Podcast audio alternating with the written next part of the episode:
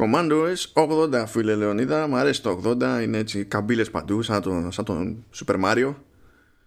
Θα, θα βγούμε στη σύνταξη τώρα. Στα, στα 80 μπορεί, ναι, στα 80. ε, γεια σας, χαιρετάω. Ε, να πω εδώ ότι είναι ίσως το πρώτο επεισόδιο του Command OS το οποίο έχει ξεκινήσει πριν πατήσουμε ρεκ. Έχουμε αναλύσει άπειρα θέματα τα οποία τώρα δεν ξέρω αν θα πούμε τίποτα ε, μέσα. Ε, Είχαμε μερικά πράγματα, μερικά θέματα έτσι, μεταξύ μας. ίσως να ξέρεις, κάνε κανένα making off. ξέρεις, τα παρασκήνια πριν, το, πριν την ε, Για να γίνει αυτό καλά θα πρέπει με το που ξεκινάει το, το Skype call να πατάμε rec για πάνω ενδεχόμενο. Όχι, γιατί σε φοβάμαι. Είσαι πολύ αλήθεια σε κάτι τέτοια. Μπορεί να χρησιμοποιήσεις στοιχεία εναντίον μου και δεν, δεν θέλω. Μπορεί. Εντάξει, είμαι λίγο αισιόδοξος.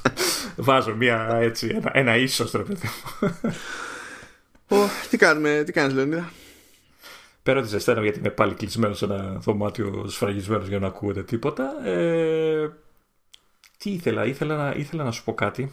Το ξέχασα εννοείται. Σημαντικό ακούγεται. ναι. Όχι, καλά είναι. Καλά είμαστε.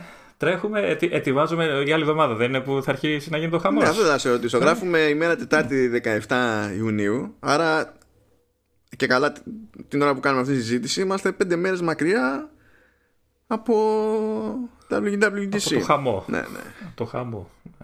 Ναι, Δευτέρα 8 νομίζω το βράδυ είναι σε εμάς. Συνήθως κάπου εκεί ξεκινάει. Ναι, 8 η ώρα. Ναι. ναι. Θα στριμαριστεί αυτή τη φορά μόνο θα στριμαριστεί, δεν θα υπάρχει δηλαδή ουσιαστικά. Ναι, ακόμη και το tagline για τη, για τη φάση είναι full stream ahead. Το είδα αυτό και έλεγα. Ωραίο. Ναι. ωραίο.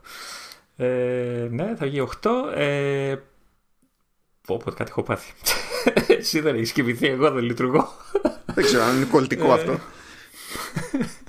Ναι, α, θα στριμαριστεί παντού. Έτσι, δηλαδή πέρα από τα συνηθισμένα ε, εφαρμογές της Apple, Safari, Apple TV κτλ. Θα, θα είναι και στο YouTube.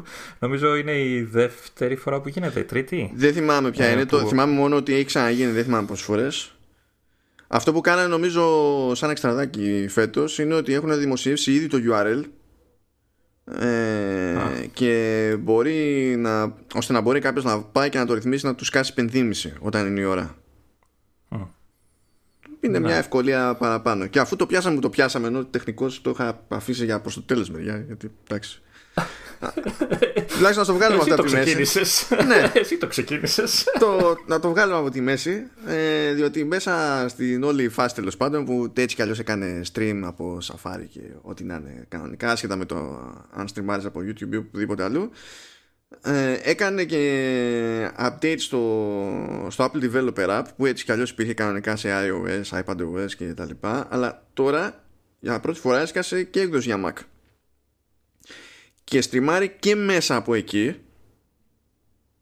ε, και εκεί πέρα όπως συμβαίνει και στο, και στο mobile app σε αυτές τις περιπτώσεις μπορεί κάποιος να δει και παρουσιάσεις από προηγούμενες WWDC, αν και όχι από όλες τις προηγούμενες, αλλά τέλος πάντων έχει πολύ πράγμα. Σίγουρα έχει πάντα όλο το υλικό minimum το περσινό, που αυτό συμπεριλαμβάνει χωρίς κάποιος να χρειάζεται να έχει developer account ή οτιδήποτε και τις πιο τεχνικές παρουσιάσεις. Δηλαδή, αν υπάρχει περιέργεια για το Α ή το Β, ρε παιδί μου, μπορεί κάποιος να δει άπειρο βίντεο γίνεται της κακομοίρας.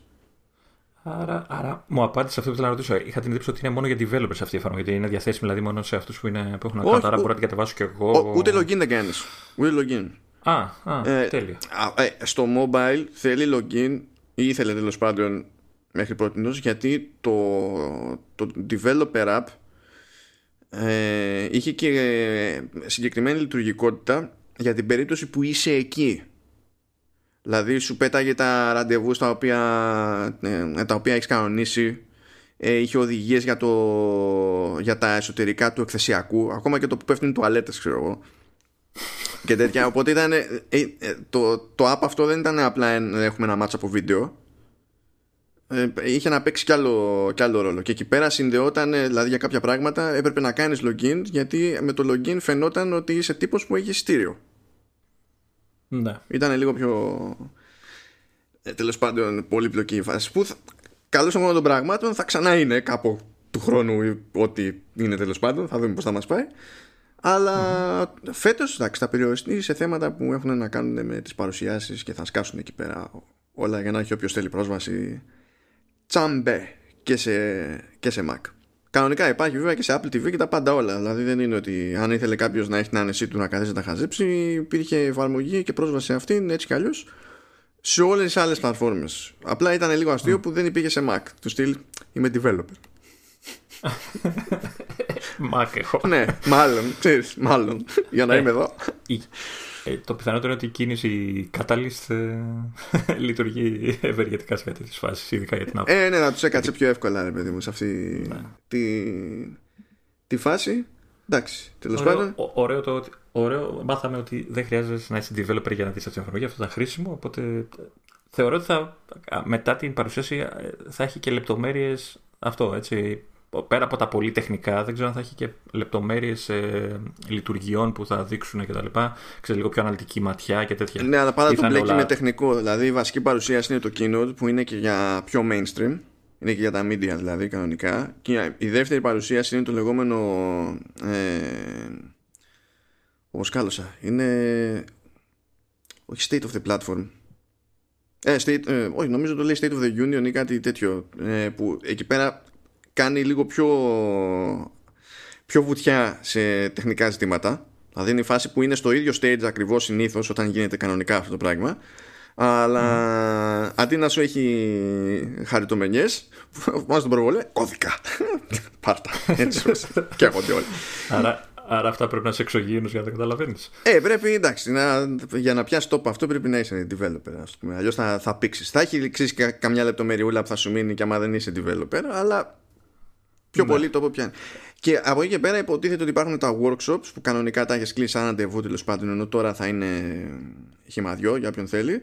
Ε, θα, και επειδή υπό νορμάλ συνθήκες ο καθένας είχε πρόσβαση, δηλαδή μπορούσε να πιάσει έναν engineer τέλος πάντων της Apple και να κάνει μια ερώτηση, ρε παιδί μου, και χήμα. Ε, αυτό δεν γίνεται προφανώς γιατί δεν είναι όλοι στον ίδιο χώρο. Οπότε θα υπάρχει developer forum για αυτό το λόγο και εκείνη την περίοδο θα σκάνε στο forum engineers ακριβώς για να απαντάνε σε ερωτήσεις των developers. Ε, και αντίστοιχα μπορούν να κλείσουν με ραντεβού ε, ε, one on one θα γίνονται εξ αποστάσεως. Που εκεί νομίζω και πιο πολύπλοκο. Είναι και λίγο λοταρία και τέτοια γιατί όπως αντιλαμβάνεσαι να γίνει πανικός. Πριν ας πούμε είχαν 5-6 χιλιάδες άτομα ρε παιδί μου εκεί και χίλιους engineers Τώρα που το πράγμα είναι ανοιχτό και δεν πληρώνει κανένας για να πάει εκεί, που για να πάει εκεί θέλει και ατιάτικα λεφτά. Ε, Καταλαβαίνεις ότι μπορεί να ζητήσει οποιοδήποτε με developer account. Φαντάζομαι το Skype call θα είναι αστείο, θα πυροβολάει το, το notification, ξέρω εγώ. Ούτε που ξέρω ότι θα γίνεται γενικά εκεί πέρα ή με πώς θα το έχουν στήσει το πράγμα, δεν, δεν. Αλλά θα έχει εκεί. Θα έχει πραγμάτια.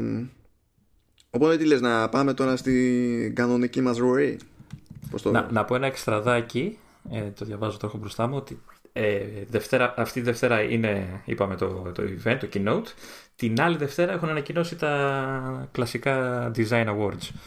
Α, ναι, Οπότε... εντάξει, αυτά θα τα βγάλουν εκεί πέρα. Ναι. Έτσι, να υπάρχει αυτό ε, σαν πληροφορία. Ένα Οπότε ας γυρίσουμε στην κανονική ροή του προγράμματος. Ε, μ' ακούει το control. Ναι, ναι, ναι. ναι, ναι.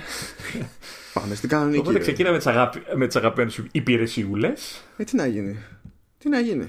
Τι να γίνει. Λοιπόν, γίνει, λέω ξεκίνα, ξεκίνα. Λοιπόν, θέλω επειδή μου πέταξε εδώ πέρα ένα link για να καταλάβετε πόσο μίζερος είναι ο Λεωνίδας. Άρα, μου πέταξε ένα link το οποίο δεν το έχω βάλει μέσα στο πρόγραμμα, αλλά θα το συμπεριλάβω στη συζήτηση. Ναι. Έχει ένα link εδώ πέρα που λέει ότι κάποιος μπήκε στη διαδικασία, έκανε εκεί κάτι, ε, χρησιμοποίησε απλή αριθμητική και έβγαλε ότι το Apple TV Plus είναι, έχει το χειρότερο value for money. Ναι. Ναι.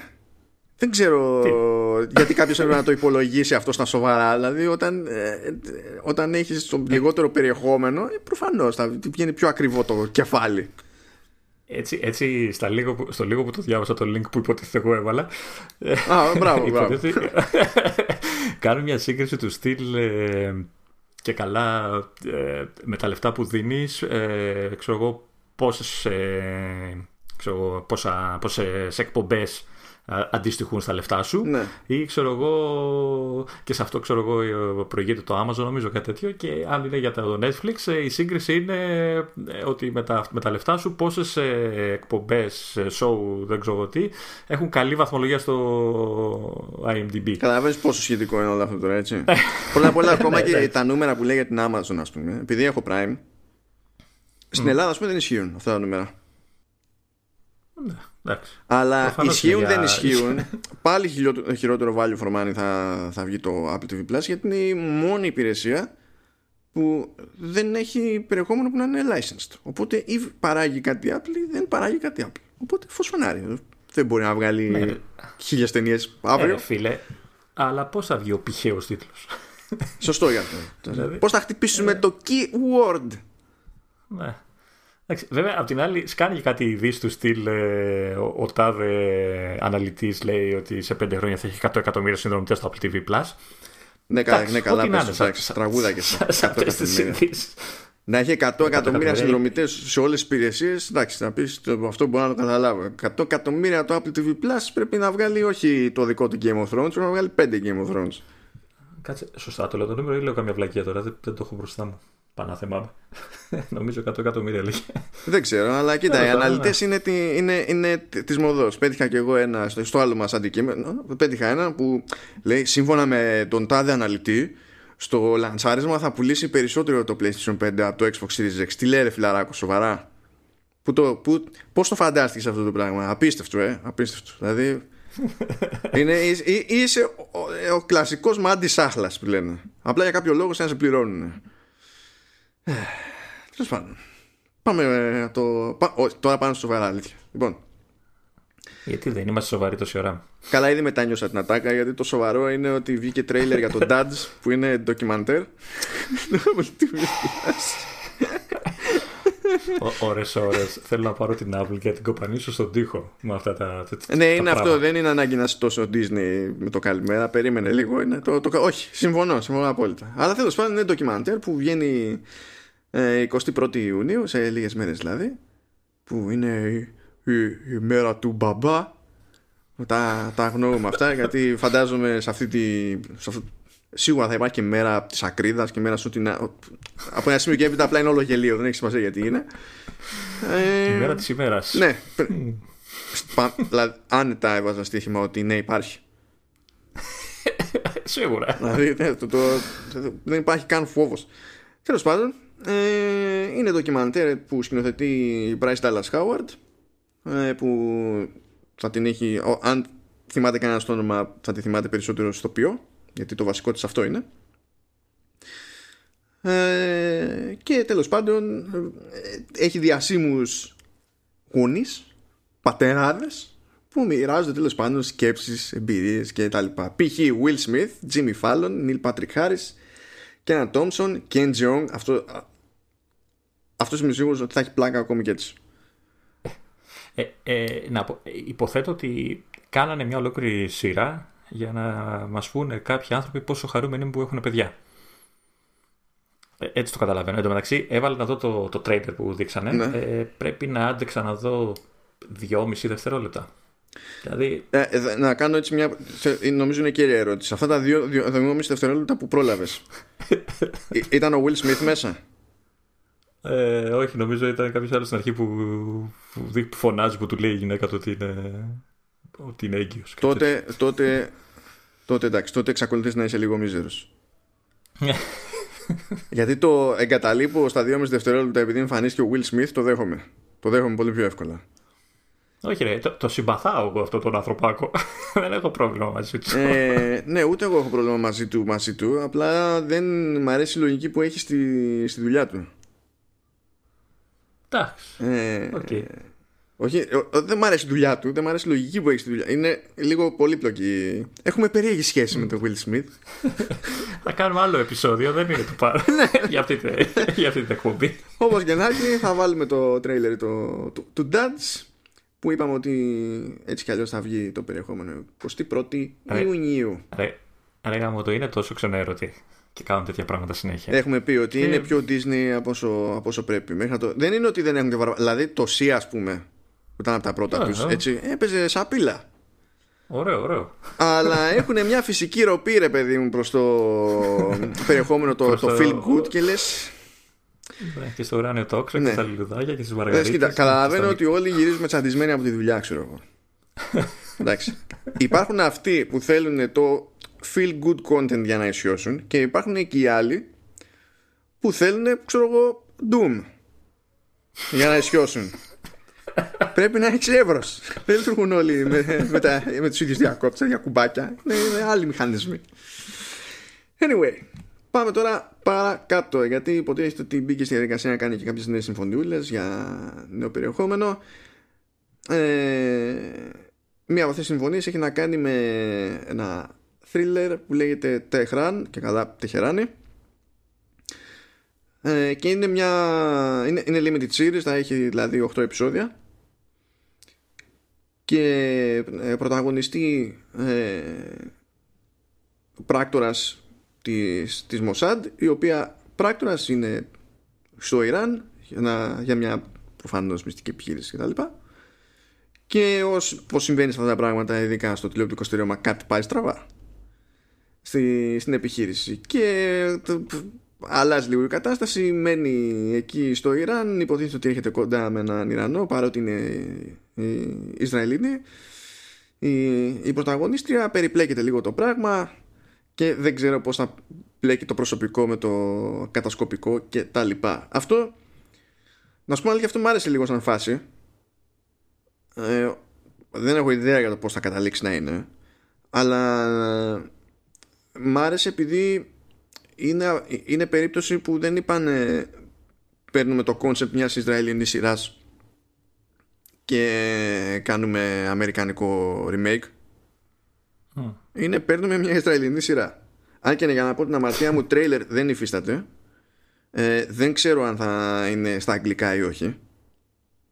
Ή αν θα το έχουν με εβραϊκά και φαρσί ας πούμε ανάλογα με την περίπτωση Μπορεί να έχουν μεταγλώττιση όπως έκανε πολλές φορές στο Netflix. Ελπίζω να μην έχουν μεταγλώτηση όπως έκανε πολλές φορές στο Netflix. ε, ναι, OK. Okay. Αλλά τέλος πάντων δεν αναπολεί τη, τη, τη, χρυσή εποχή που βλέπαμε ε, τις ταινίες καράτε τη μεταγλώττιση που, έκανε, που μίλαγε έλεγε μία λέξη ο Κινέζος και η μεταγλώττιση ήταν 45 λέξεις ναι, και είχε ναι. αυτή τη, τη φάση ναι αλλά, το, αλλά περνάγαμε καλά επειδή θέλαμε να δούμε κάτι αστείο ε, ναι, αλλά δεν το αναπολείς. Δηλαδή μπορεί να είναι ωραίο. Εντάξει, ώρες ώρες μπορεί να είναι ωραίο. Και θα μου πει κάποιος και πώς θα, αποκτήσουν, πώς θα αποκτήσουμε εμπειρία στη μεταγλώττιση σε μη παιδικό περιεχόμενο και γιατί να μην έχουν οι, και τέτοιες δουλειές ηθοποιοί. Και εντάξει, αυτό το καταλαβαίνω. Οκ. Αλλά ταυτόχρονα δεν είμαστε χώρα που είναι προτεραιότητα αυτό το πράγμα. Να το κάνουμε σαν έξτρα, ναι. Αλλά άμα το κάνουμε όπως το έκανε κάποτε ο Sky που αντί να βάζει πότιλο έκανε μεταγλώτηση. Όχι. Κλωτσιά. Απλά κλωτσιά. Και το έκανε και σε σειρές και που ήταν αστυνομικά θρίλερ, ξέρω εγώ, για πιο μεγάλες ηλικίες και λες δεν επικοινωνείς με το σύμπαν. Τέλος πάντων. Πολύ vending, πολύ vending με αφορμή το Apple TV Plus για πάσχετα θέματα. Πηγαίνουμε πέρα εδώ. Θα πάμε και για το τρίτο της υπόθεσης έπαιξε κονέ και για animated movie που είναι το πρώτο, η πρώτη ταινία του είδους που ε, φαίνεται ότι θα σκάσει Apple TV Plus λέγεται Wolf Walkers και έχει να ε, να κάνει τέλος πάντων είναι το, το setting είναι λίγο φανταστικό υποτίθεται ότι πρωταγωνιστεί ένα, ένα κολτσάκι με τον πατέρα της που πηγαίνουν στην Ιρλανδία και το ζήτημα είναι να κυνηγήσουν ε, ζώα στο δάσος και τα λοιπά. Αλλά συναντά το κοριτσάκι ένα άλλο κοριτσάκι και μεταμορφώνεται σε λύκο οπότε στην ουσία γίνεται αυτό που πρέπει να κυνηγήσει ο, ο πατέρας της και τα λοιπά και τα λοιπά. Και τώρα το πώς θα το διαχειριστεί αυτό το έργο δεν το ξέρω. Έτσι κι αλλιώς δεν υπάρχει και εδώ πέρα trailer trailer ε, είναι project ναι, το οποίο είχε παρουσιαστεί το 2017 ε, που ε, έχει κατά μία ένα τρέιλερ, αλλά στην πραγματικότητα αυτό είναι concept trailer. Οπότε δεν είναι ντε και καλά ε, δείγμα καλό του τελικού αποτελέσματος. Δεν, δεν μπορούμε να πιαστούμε στα σοβαρά αυτό. Πάντως ε, είναι ωραίο το, το art. Λογικά κάπου κάπως έτσι θα είναι. Δεν μπορεί να το αλλάξουν τελείως. Να πεις έχουν περάσει πολλά χρόνια, οπότε δεν ξέρω τι έχει γίνει. Ε, είναι, είναι δυτικού τύπου art αλλά ευτυχώς ε, αυτό δεν το λέω με, με την κακή έννοια δεν είναι δηλαδή το δεν πατάει στην πιο σύγχρονη τάση στο, στο δυτικό παιδικό όπου υπεραπλοποιείται ώρες ώρες το σχέδιο γίνεται super deformed ακριβώς για να βγαίνει γρήγορα και πιο απλά και καταλήγουμε με, με σχέδιο το οποίο φαίνεται φτωχός συγγενής των σχεδίων στο οποίο, στο οποίο είχαμε μάθει ας πούμε προηγούμενες δεκαετίες. Δηλαδή έχει δικό του στυλ αυτό αλλά δεν είναι λειψή δουλειά. Τουλάχιστον πάλι με βάση το concept trailer έτσι. Αρέσει που λέει το μεταξύ ότι έχει και Wolf Vision το οποίο ε, εντάξει μέσα από τα μάτια του λύκου ναι, ναι. θα βλέπεις ναι. εγώ το, το είδα αυτό είδα λίγο το, το δείγμα και στην ουσία είναι μέσα από τα μάτια του Batman είναι, το, είναι, το, είναι το, το Detective Vision από τα Batman Arkham λυπάμαι αλλά είναι η απλή αλήθεια όποιος έχει παίξει θα καταλάβει ε, εγώ να, να, να, συμπληρώσω ή μάλλον να, να σε διορθώσω δεν πρόκειται για animated movie. Ε, είναι Mickey Mouse. Τώρα... ναι, Mickey Mouse. Mickey Mouse, όχι, δεν θέλει σήμα. Στο τέλος είναι η κατηγορία, δεν είναι η συγκεκριμένη ε, πώς το λένε, οικογένεια είναι, είναι η κατηγορία είδους. Ναι, ναι, ο Mickey Mouse είναι χαρακτήρας. Το Mickey Mouse είναι, είναι είδος. Είναι είδος, μπράβο. Ναι. Και τελειώνουμε λοιπόν με Apple TV Plus. Το Greyhound δεν. δεν σ' αρέσει. Το Greyhound, εντάξει. Λιπα... Sorry, παιδάκια, έκανα, έπαιξε.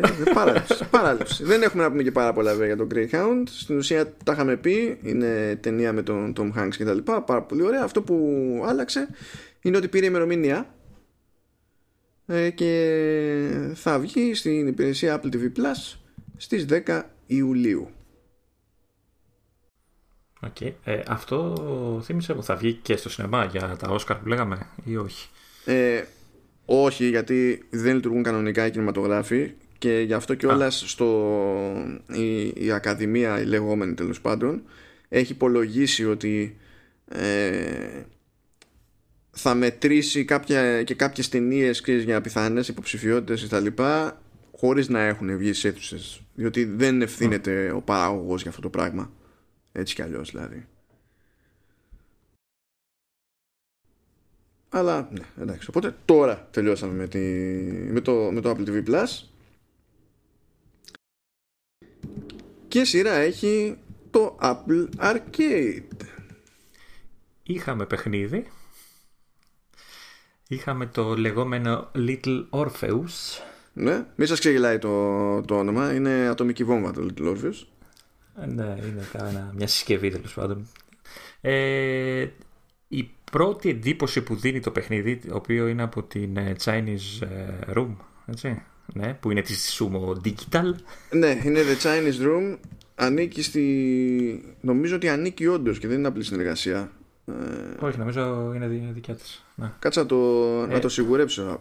Ναι, ναι, αγοράστηκε από τη Sumo Digital. Απλά για την ιστορία.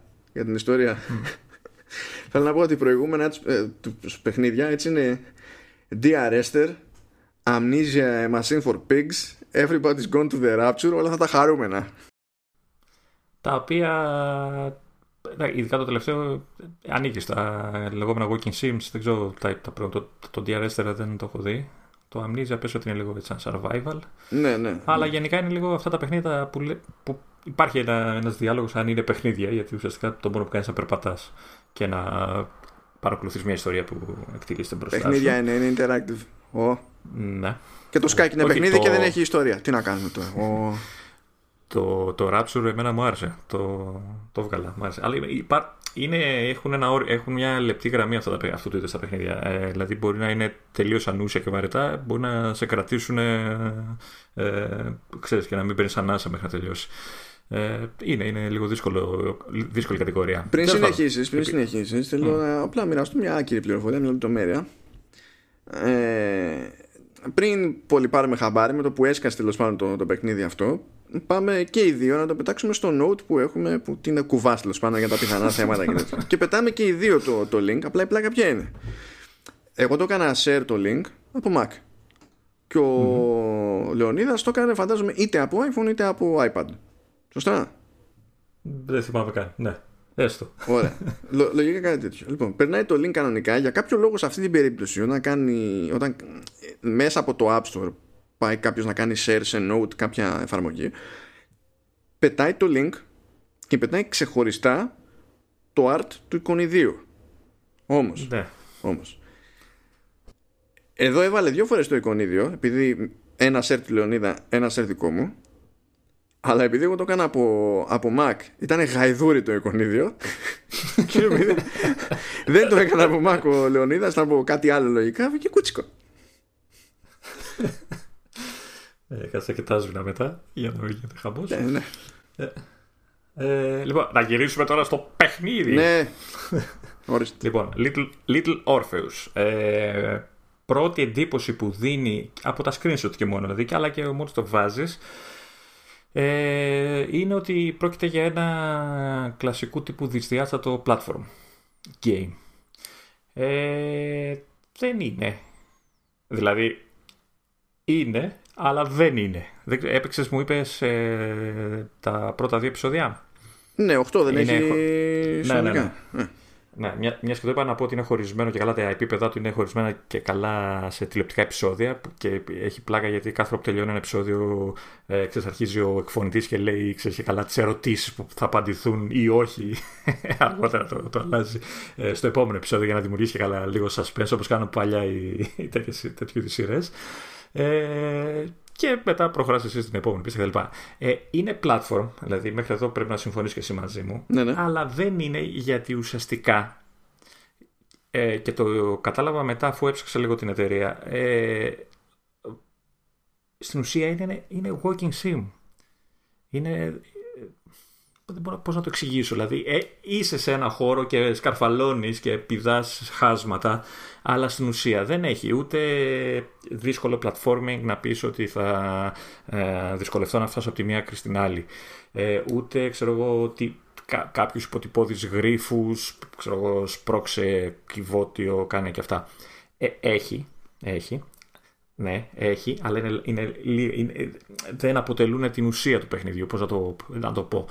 Και, και στην πραγματικότητα, ε, ο, ο παίκτης, το μόνο που έχει να κάνει είναι να περπατάει από αριστερά προς τα δεξιά ή από δεξιά προς τα αριστερά, να του πάει λίγο τη, τη ροή κάποιο κενό ή κάποιο άλμα, κάποιο ε, event που μπορεί να συμβαίνει εκείνη τη στιγμή, ξέρω εγώ, πετάγεται κάποιος από το background, κάποιος δεινόσαυρος, ξέρω εγώ, ή παρακάτω κάτι πτεροδάκτυλο ή κάτι τέτοια, που υποτίθεται ότι ξέρεις, πρέπει λίγο να σταματήσεις, να περάσεις από μπροστά σου, ξέρω εγώ, ή οτιδήποτε, να κρυφτείς πίσω από κάποια πέτρα για να μην σε δει και να μην σε χτυπήσει. Αλλά στην ουσία δεν κάνεις κάτι. Δηλαδή, απλά περπατάς. Ναι, είναι... ναι περπατάς, κάνεις κανένα άλμα εκεί πέρα. Ναι, αυτό δεν είναι όμως, δεν είναι όμως platform, δηλαδή θα μου πεις όλα τα platform έτσι είναι. Δεν είναι, γιατί δεν είναι ξέρω εγώ του στυλ ότι έχεις 400 παγίδες που πρέπει να τις περάσεις και πρέπει να δυσκολευτείς, να το σκεφτείς, να μετρήσεις το άλμα σου ή δεν ξέρω τι. Απλά περπατάς, συμβαίνουν πράγματα γύρω σου. δηλαδή υπήρχε, υπήρχαν φάσεις που το background ήταν πιο γεμάτο από το, από το, από το, ξέρεις, το, φόντο, το, το πλάνο που είναι ο παίχτης. Δηλαδή ο παίχτης απλά περπάταγε και από πίσω γινόταν χαμός, ας πούμε, υποτίθεται. Ε, ναι, ε, να σου πω την αλήθεια, με κούρασε. Το βαρέθηκα, το τελείωσα ε, αλλά από ένα σημείο και μετά ήταν τόσο διαδικαστική η εμπειρία, τόσο διαδικαστικό όλο αυτό το πράγμα. Δηλαδή απλά περπάταγα, γινόταν ένα-δύο πράγματα. Ε, να σταμάτησα κάνα δύο φορές να πω πώς πάω εκεί, αλλά πιο πολύ γιατί εκείνη τη στιγμή δεν, δεν πρόσεξα κάτι. Ε, όλο αυτό το κενό, ας το πούμε gameplay, μία στο κάθε τόσο ε, ε, γεμίζει με running sequences, σε κυνηγάει κάτι, γκρεμίζεται κάτι και εσύ προσπαθείς να, να ξεφύγεις. Ε, κάθε επεισόδιο έχει ένα μηχανισμό που του αλλάζει τα φώτα συνέχεια αυτό το πράγμα. δηλαδή, ναι, επαναλαμβάνεται μέχρι δακρύων σε κάποιες φάσεις. Π.χ. Ε, αν θυμάμαι καλά αυτό που είσαι μέσα στη φάλαινα δεν θυμάμαι καν το μηχανισμό για να καταλάβεις πόσο πολύ ότι τώρα... Ναι, ναι, ναι, εντάξει δεν έχει καταφέρει να πει ποια είναι η κεντρική ιδέα, ποιο είναι το setting. Είναι φάση τώρα δίνει μόνο πόνο για το ότι δεν είναι όντως platformer. Τον έχει πειράξει πάρα πολύ αυτό.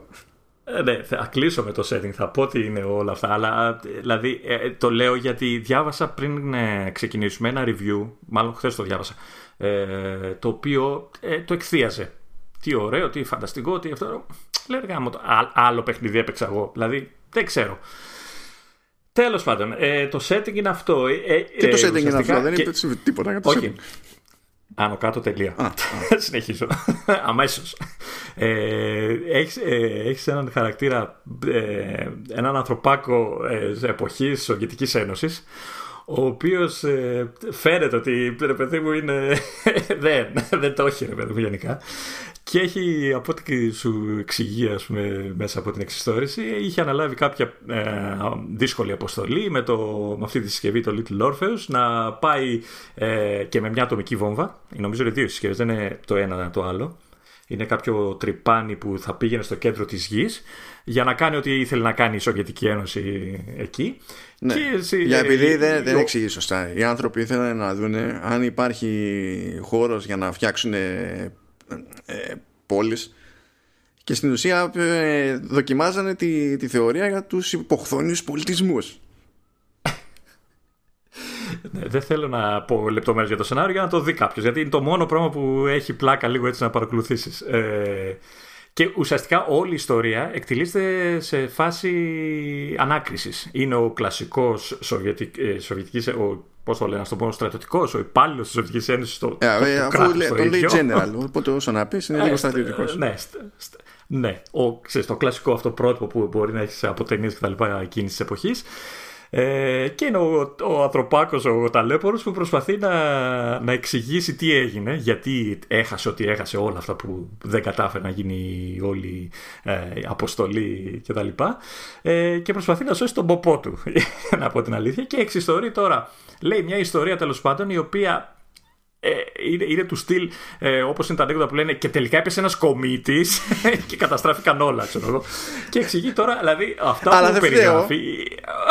ναι, ναι. Αυτά που, αυτά που περιγράφει είναι τόσο απίστευτα. Δηλαδή, ε, ε, μπλέκει δεινόσαυρους, ε, μπλέκει φάλαινες που τον καταπίνουν, ε, μπλέκει σε κάποια φάση φτάνει στο φεγγάρι.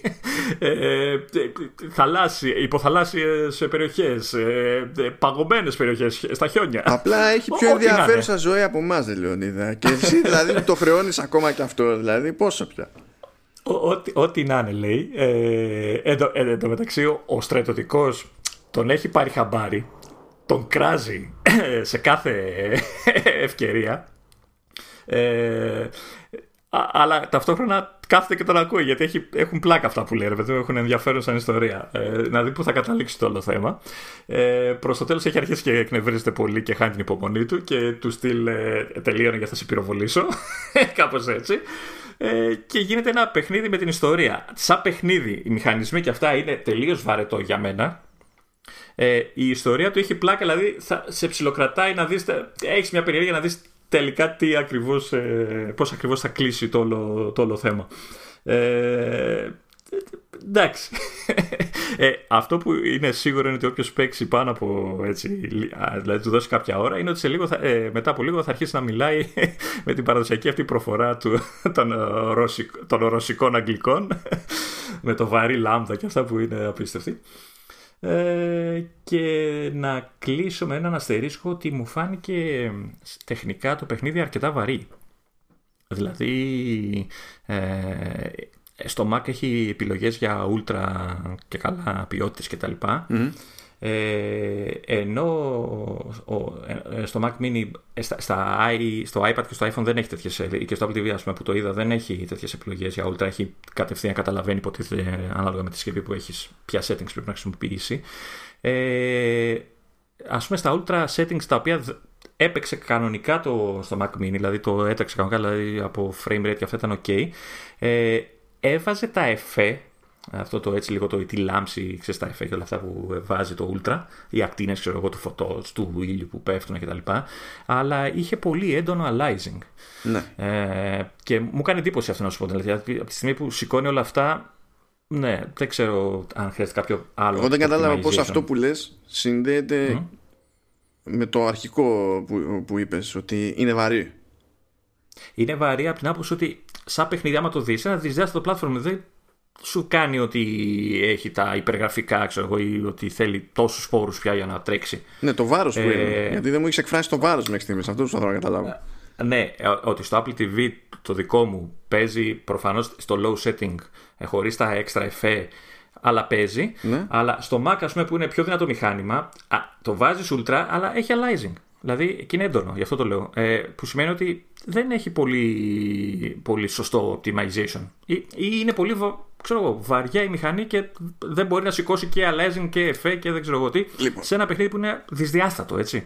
Λοιπόν. Ουσιαστικά. Εντάξει, έχει 3D graphics. Όχι, τα γραφικά είναι τρισδιάστατα. Αλλά... Εντάξει, η κίνηση ναι. είναι τρισδιάστατα. Αλλά. Ναι. λοιπόν. Δεν με πείθει, πώς να το πω. Δεν με έπεισε ότι έχει τόσο βαριά λοιπόν. γραφικά. Έχουμε και λέμε. Από αυτό που έπαιξα, πρώτον, ναι, είναι. Για μένα είναι platformer. Απλά είναι mm τελείως διεκπαιρεωτικό, πάρα πολύ απλό. Υπάρχει κυρίως για να κρατάς ρυθμό και να κάνεις χάζι με το, με το περιβάλλον το, το χαβαλέ που παίζεις στην ουσία με, το, με τον πρωταγωνιστή. Ε, και τη διαδρομή δηλαδή είναι ένα ταξιδάκι σχετικά σύντομο ας πούμε.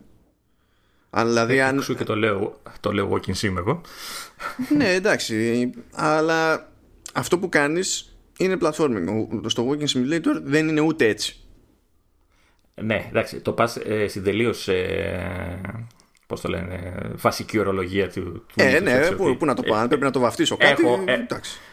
Όπως τα RPG, έχεις ε, leveling, ε, είναι RPG, ας πούμε έτσι. Έχει χάσματα, είναι platforming. Εντάξει, όχι, δεν λέω, δεν λέω έχει χάσματα, έχει platform, είναι platforming. Αλλά τα βασικά που κάνεις είναι, δηλαδή, είναι τρέξιμο, και πηδά εδώ, πηδά από εκεί πέρα, αλματάκι εδώ, αλματάκι παραπέρα, που και που κουνάω και κανένα αντικείμενο. Στο το Walking Simulator, πρωτίστως, όχι, δηλαδή, άμα, άμα έχει jump είσαι τυχερός, ε, δεν έχει ούτε κατά διάνοια τέτοιο ρυθμό.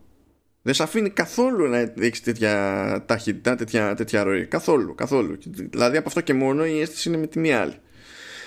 Α, αλλά στην τελική ο χαρακτηρισμός ο ίδιος σε μένα δεν με ενδιαφέρει γιατί δεν έχω πρόβλημα με το δε, δηλαδή για μένα το αυτό είναι κατά, εντός εισαγωγικών γιατί τέτοιο είδος δεν ναι. υπάρχει στην πραγματικότητα αυτό είναι walking simulator εμένα δεν, δεν, δεν με ενδιαφέρει δηλαδή δεν είναι αυτόματα αρνητικό mm. σημασία όχι. έχει για μένα όχι το λέω γενικότερα δεν το λέω για το ναι, ναι για μένα έχει σημασία του τι προσπαθεί να μου προσφέρει το παιχνίδι σε αυτή την περίπτωση. Τώρα αυτό δεν έχει κάποια φαντασία σε μηχανισμούς ή οτιδήποτε. σα ίσα που σε κάποιες περιπτώσεις είναι και αναξιόπιστο. Δηλαδή, ε, είναι σε ένα σημείο που τρέχεις και κάνεις ρε παιδί μου το, το άλμα.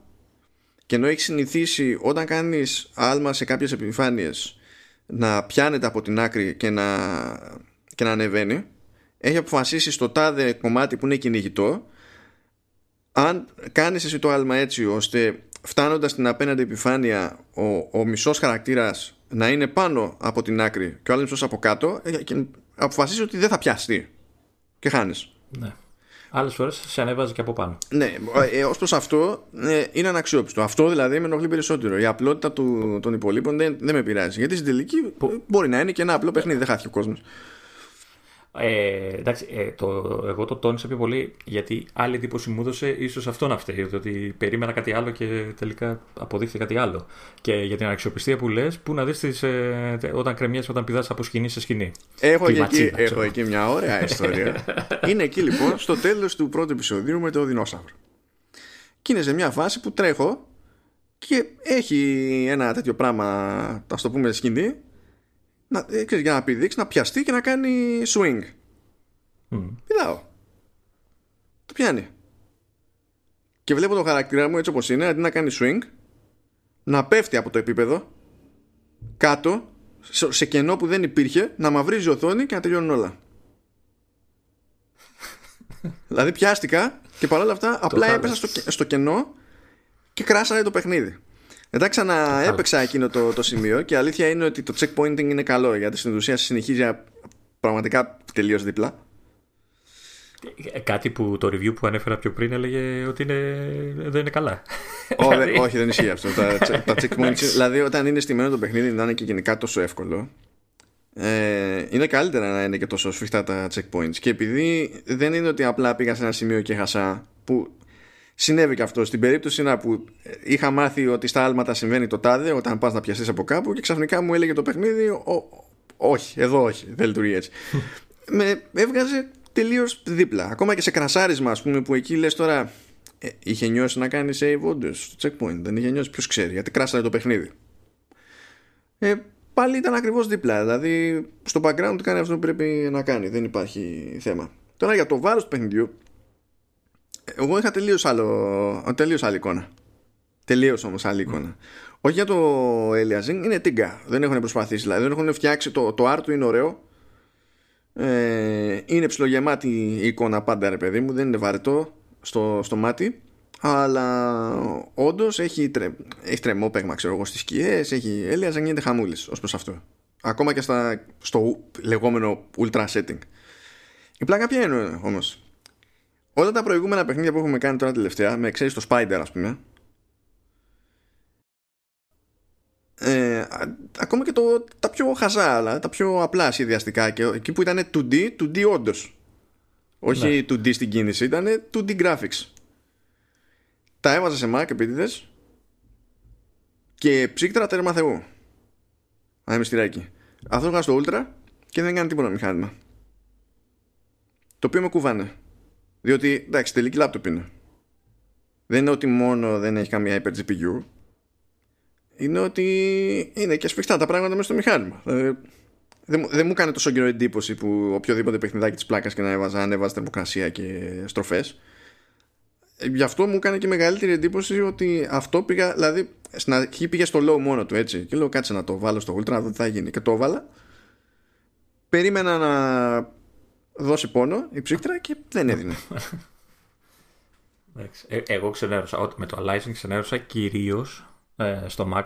Τον έχω, θα μου δεν είχα μια κάρτα γραφικών της προκοπής, αλλά είναι ίσως από τα πιο καινούργια μηχανήματα από όλα αυτά που έχω. Ε, γιατί το σήκωνε στο Ultra έτσι, και ήταν τόσο έντονο το aliasing που είχε aliasing ο χαρακτήρας. Ναι, δηλαδή ναι, δεν, ναι. δεν διέκρινε τα, τα χαρακτηριστικά του, του ανθρωπακίου. Ήταν, και έχω την εντύπωση ότι στο Apple TV που το έπαιζε σε low, δηλαδή δεν είχε όλα αυτά τα glow και αυτά, ε, ήταν λιγότερο το aliasing. δεν ξέρω γιατί.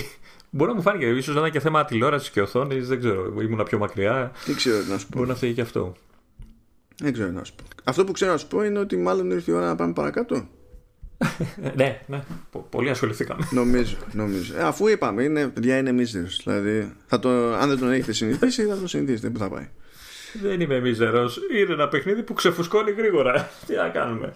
Δεν έχει, να κάνει με το, δεν έχει να κάνει, δεν χρειαζόμαστε ένα παιχνίδι και το σχόλιο για ένα παιχνίδι για να προκύψει το κατά πόσο είσαι μίζερο ή όχι, Λεωνίδα. Αυτά τα πράγματα αλλού. Ε, μου τάζει πλατφόρμη και. Σε, μένα και σε παιδιά δεν τάσουν. σε μένα και σε παιδιά. Καταλαβαίνετε, έτσι μόνος του χαντακώνετε. Καταλαβαίνετε. Λοιπόν, πάμε λίγο παρακάτω.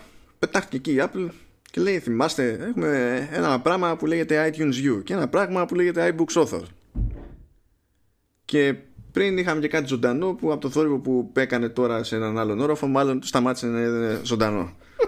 Δεν ξέρω τι είναι. Δεν ξέρω αν πρέπει να φωνάξω τα αστυνομία ή κάτι τέτοιο. Ακούστηκε μέχρι εδώ πάντως και δεν είναι καλός ο γδούπο. ναι, είναι, ναι, είναι από τους τελειωτικούς. Έτσι ακούστηκε. Τέλος πάντων, προχωράμε. Ε, Τώρα το πιο πιθανό είναι ο περισσότερος κόσμος να μην ξέρει καν τι είναι αυτά. Γιατί είναι παλιές ιστορίες. Είναι και ειδικά το iTunes U είναι εφαρμογή του 2012-2013, ξέρω κάτι τέτοιο. Το iTunes U, καλά μου παιδιά, είναι μια εφαρμογή, ένα portal στην ουσία. Ναι, φύγε μάνο. Ευκαιρία βρήκα να το παίξει τζόβενο. ναι, είναι μια εφαρμογή που είχε η Apple μέσα από την οποία ε, γινόταν διάθεση συγγραμμάτων, διαλέξεων κτλ. Και μπορούσε, δηλαδή οποιοδήποτε εκπαιδευτικός οργανισμός μπορούσε να δημοσιεύσει εκεί πέρα το εκπαιδευτικό του υλικό μπορούσε να οργανώσει ε, να έχει και κάποιες ασκησούλες, κάποια τεστάκια multiple choice, να μοιράσει έγγραφα σε PDF, να έχει γράμματα σε μορφή e-book να έχει και πιο πολύπλοκης μορφής τέλος πάντων συγγράμματα κτλ. Και το περίεργο παύλα καλό με όλο αυτό το, το concept είναι ότι το υλικό το ίδιο ήταν δωρεάν προς οποιονδήποτε. Δηλαδή δεν έχει σημασία ότι εγώ δεν είμαι φοιτητής στο τάδε ξένο πανεπιστήμιο. Μπορούσα να έχω πρόσβαση κανονικά και να στο ίδιο, ίδιο υλικό ακριβώς. Αλλά προφανώς δεν μου έδινε κανένα στοιχείο έτσι και έκανα την άσκηση. Δεν κανένας.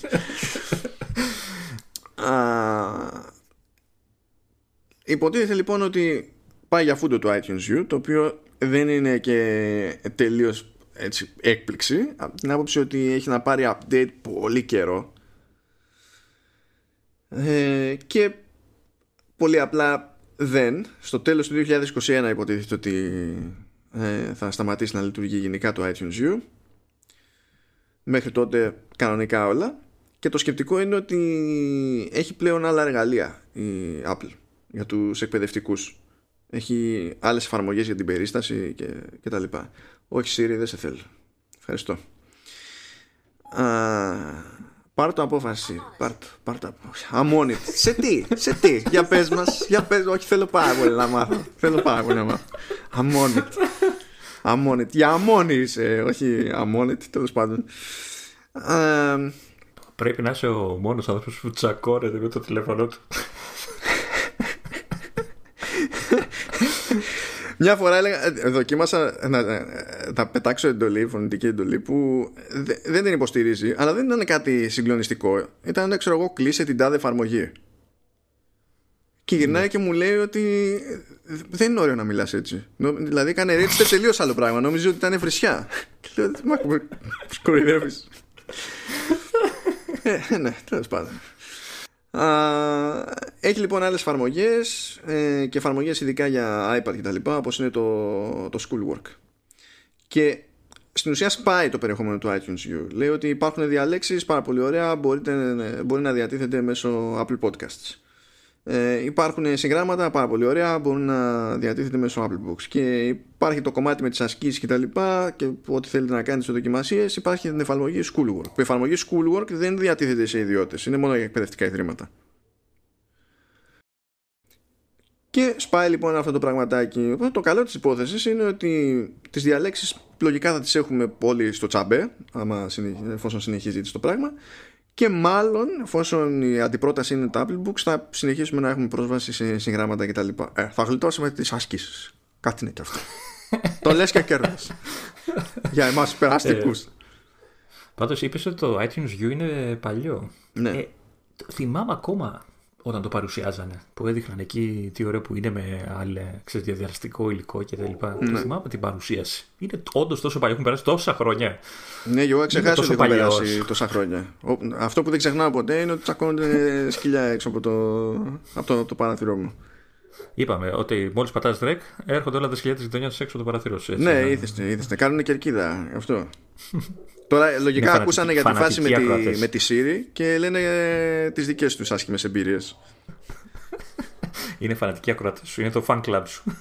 ναι. Ε, και τέλος πάντων αυτή θα είναι η κατάληξη του iTunes U. Σπάει σε κομμάτια το περιεχόμενο και τα λοιπά και τα λοιπά. Κάτι άλλο που εξαφανίζεται, το οποίο επίσης θα είναι σχετικά προβλέψιμο, είναι η εφαρμογή iBooks Author. Ε, ήταν εφαρμογή μόνο για Mac ε, και υποτίθεται ότι έδινε το περιθώριο σε κάποιον να στήσει ένα e-book με όλες αυτές τις λειτουργίες και τις δυνατότητες που ε, ε έχει το format της Apple για τα για τα iBooks Μπορούσες, έγραφες και όλες κανονικά ήταν editor ή έπαιρνες έτοιμα κομμάτια και έκανες κάποιο layout ας πούμε. Μπορούσε να κάνεις και τα, και τα δύο άμα χρειαζόταν. Ε, Γι' αυτό mm. ήταν λίγο ένα μπέρδεμα ο ρόλος του. Και ε, εδώ και καιρό είχε αρχίσει να κάνει η Apple κάποια συγκεκριμένα βήματα στο Pages. Στην ουσία προσέθεται στο Pages λειτουργίες που πριν ήταν ε, λειτουργίες του iBooks Author.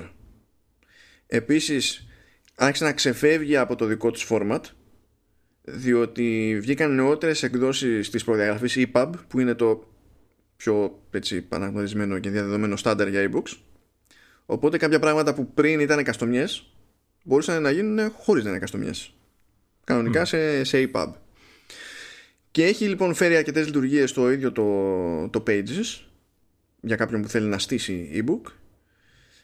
Ε, μένουν κάποια κενά ακόμα και λέει ότι θα γίνει σε κάποια φάση update στο Pages ώστε να καλυφθούν περισσότερα κενά. Τώρα όλα τα κενά δεν ξέρω Φαντάζομαι ότι ο στόχος αυτός είναι απλά δεν ξέρω αν ξέρεις το επόμενο update θα γίνει θα τα καλύψει όντως όλα τα κενά ή θα είναι άλλο ένα βήμα ρε παιδί μου ώστε να κλείσουν κάποιες τρύπες και κάποιες άλλες θα μείνουν για, για μετά. Και θα υπάρχει και η δυνατότητα μέσα από το ίδιο το Pages που υπήρχε ούτως ή άλλως στο iBooks Author να γίνεται κατευθείαν publish στο, στην υπηρεσία Apple Books.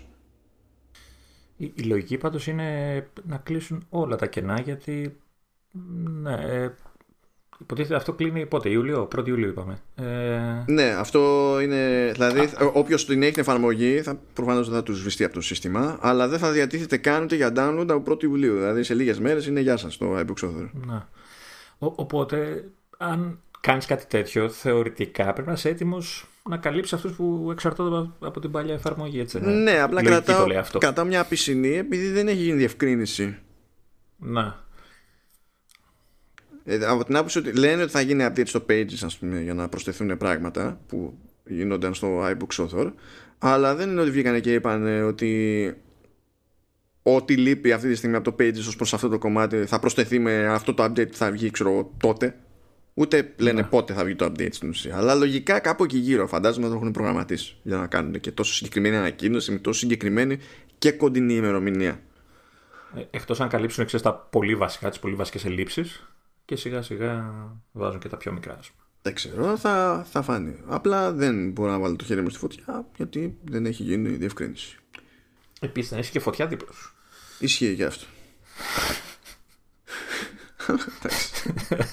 Ισχύει. Δεν, δεν, δεν κάπνιζω. Πιο πιθανό να έχω κάρβουνα. Που άμα έχω κάρβουνα είμαι χαρούμενος διότι α, κατά πάσα πιθανότητα έχω και κρέατα που είναι πιο σημαντικά από τα κάρβουνα. Ναι. Γιατί σκέφτηκες και απογοητεύτηκες; Όχι, σε είχα για vegan. vegan τι. Τι είναι vegan, έχω δει. Έχουν κάτι συμφωλάκια σε κάτι καταλόγους, αλλά δεν έχω ρωτήσει τι είναι. Εγώ που ναι. καθόμουν και έβλεπα βίντεο για το τι κομμάτι, πιο, ακριβώς ποιο είναι το σημείο του tenderloin που το λένε σαν τον Μπριάν. Χτες έβλεπα αυτό το βίντεο και δεν ξέρω τι θες να πεις. Δεν είσαι άνθρωπος του, της εποχής σου. Λεωνίδα, δεν μαθαίνεις με τίποτα. Όταν ξεκινάς αυτή τη φράση, σταματάς στο άνθρωπο. Δεν είσαι άνθρωπος. Τι εποχές και αειδίε. δηλαδή, άμα είναι να τα λέω εγώ αυτά. Τι, τι να πω. Δηλαδή. αυτά τα, τα θεωρώ δεδομένα και απλά προσθέτω πράγματα. Είναι η βάση. Μεγαλώνεις και υποτίθεται ότι θα έπρεπε να γίνεσαι πιο σοφός. τι να κάνουμε. Πάμε σε πιο ευχάριστα πράγματα. Ο Θεός να τα κάνει. Πάλι τσακωνόμαστε, πάλι γκρινιάζουνε. Καλά, εδώ πέρα εντάξει. Εδώ σε κάποια θέματα έχουν δίκιο, σε κάποια πράγματα έχουν άδικο. Είναι λίγο αθαρμάς φάση. Ε, και ναι, θα πάρει και αιώνες γιατί όλες αυτές οι διαδικασίες παίρνουν χρόνια. Είναι αργοκίνητα καράβια τώρα. Ευρωπαϊκή Επιτροπή και τέτοια. Λοιπόν, ξεκινάει κάποιες έρευνες η Ευρωπαϊκή Επιτροπή για ε, θέματα ανταγωνισμού τέλος πάντων σχετικά με την Apple ε, ύστερα από συγκεκριμένες καταγγελίες που έχουν γίνει κυρίως από εταιρείες, όχι από ιδιώτες από ό,τι φαίνεται. Ο χώρος είχε ξεκινήσει με, το, με Spotify που εκεί πέρα ήταν λίγο ανάμεικτη η φάση διότι από τη μία πρόβλημα της Spotify είναι ότι αν χρεώσει αν, αν πάει να χρεώσει μέσα από την εφαρμογή σε iOS χρησιμοποιώντας το σύστημα πληρωμών της Apple τότε πρέπει να δώσει μερίδιο στην Apple ανάλογα τώρα με το πόσο παλιός είναι ένας συνδρομητής, πρέπει να δώσει είτε 30 είτε 15%. Πράγμα που σημαίνει ότι δεν μπορεί να έχει την, την ίδια τιμή που έχει εκτός του, του App Store αν θέλει να έχει το ίδιο κέρδος. Και αυτό υποτίθεται ότι είναι πρόβλημα από την άποψη ότι αν θέλει να έχει το ίδιο κέρδος πρέπει να προσφέρει την υπηρεσία Πρέπει να χρεώνει τη συνδρομή με τιμή ψηλότερη από αυτή που έχει το περιθώριο να χρεώσει η Apple για το Apple Music ας πούμε. Που εκεί ακόμα και αν πει η Apple ότι λογιστικά πάλι κρατάω από τον εαυτό μου το 15-30% ναι αλλά μπαίνει από, βγαίνει από τη μία τσέπη και μπαίνει στην άλλη. Δεν, δεν γίνονται ξένα αυτά τα λεφτά που αυτό είναι ένα, αυτό είναι ένα λογικό σημείο τριβής αυτό μπορώ να καταλάβω γιατί ενοχλεί. Τα, τα άλλα που έλεγε η Spotify και τα API και δεν μπορούμε να είμαστε default και δεν ξέρω και εγώ τι. Αυτό είναι πιο χαζομάρες, διότι όταν κατηγορείς τον άλλον για κάτι τέτοιο, πρέπει τουλάχιστον να έχει, να έχεις σιγουρευτεί και λίγο ότι δεν είναι κάτι που έχει στα σκαριά. Δεν είναι έγκλημα να μην έχεις προλάβει να το κάνει. Το να είναι συγκεκριμένη η στάση πολιτική κτλ. είναι άλλο καπέλο. Αλλά αυτό πρέπει να μπορείς να το διαπιστώσεις. Και... Ε, νομίζω ότι όλοι γκρινιάζουν για το για τη μίζα που είναι την προμήθεια που κρατάει. Ότι είναι πολύ ψηλή το αυτό, αυτό είναι το zoom της υπόθεσης στην πραγματικότητα και το ίδιο πρόβλημα ας πούμε έχει και η Κόμπο που έκανε και που είναι ηλεκτρονικό βιβλιοπωλείο ε, που έκανε και η Κόμπο καταγγελία που η Κόμπο νομίζω ανήκει στη Barnes Noble ε, που έχει το, το ίδιο πρόβλημα γιατί σου λέει ότι εγώ έχω να πουλήσω βιβλία ξέρω εγώ και πρέπει χρησιμοποιώντας το ειδικό σου σύστημα πληρωμής να σου δώσω προμήθεια. Οπότε ή πρέπει να πουλήσω ακριβότερα, πράγμα που μου δημιουργεί ανταγωνιστικό, ανταγωνιστικό μειονέκτημα, ή πρέπει να πουλήσω το ίδιο με σένα, ας πούμε, για να μην φαίνομαι εγώ πιο ακριβώς και να βγάζω λιγότερα χρήματα ή και να μην βγάζω. Γιατί σε δύο περιπτώσεις το βιβλίο δεν έχει και συγκλονιστικό περιθώριο κέρδους. Ίσα ίσα, ας πούμε, το, το στάνταρ που έχει η Amazon να δίνει για σε κάτι τιμές χώμα ή το υψηλότερη τιμή που έχει να είναι 10 δολάρια αυτό σε άλλους δημιουργεί πρόβλημα γιατί για να το ακολουθήσει ανταγωνιστής μπορεί να πρέπει να μπει μέσα.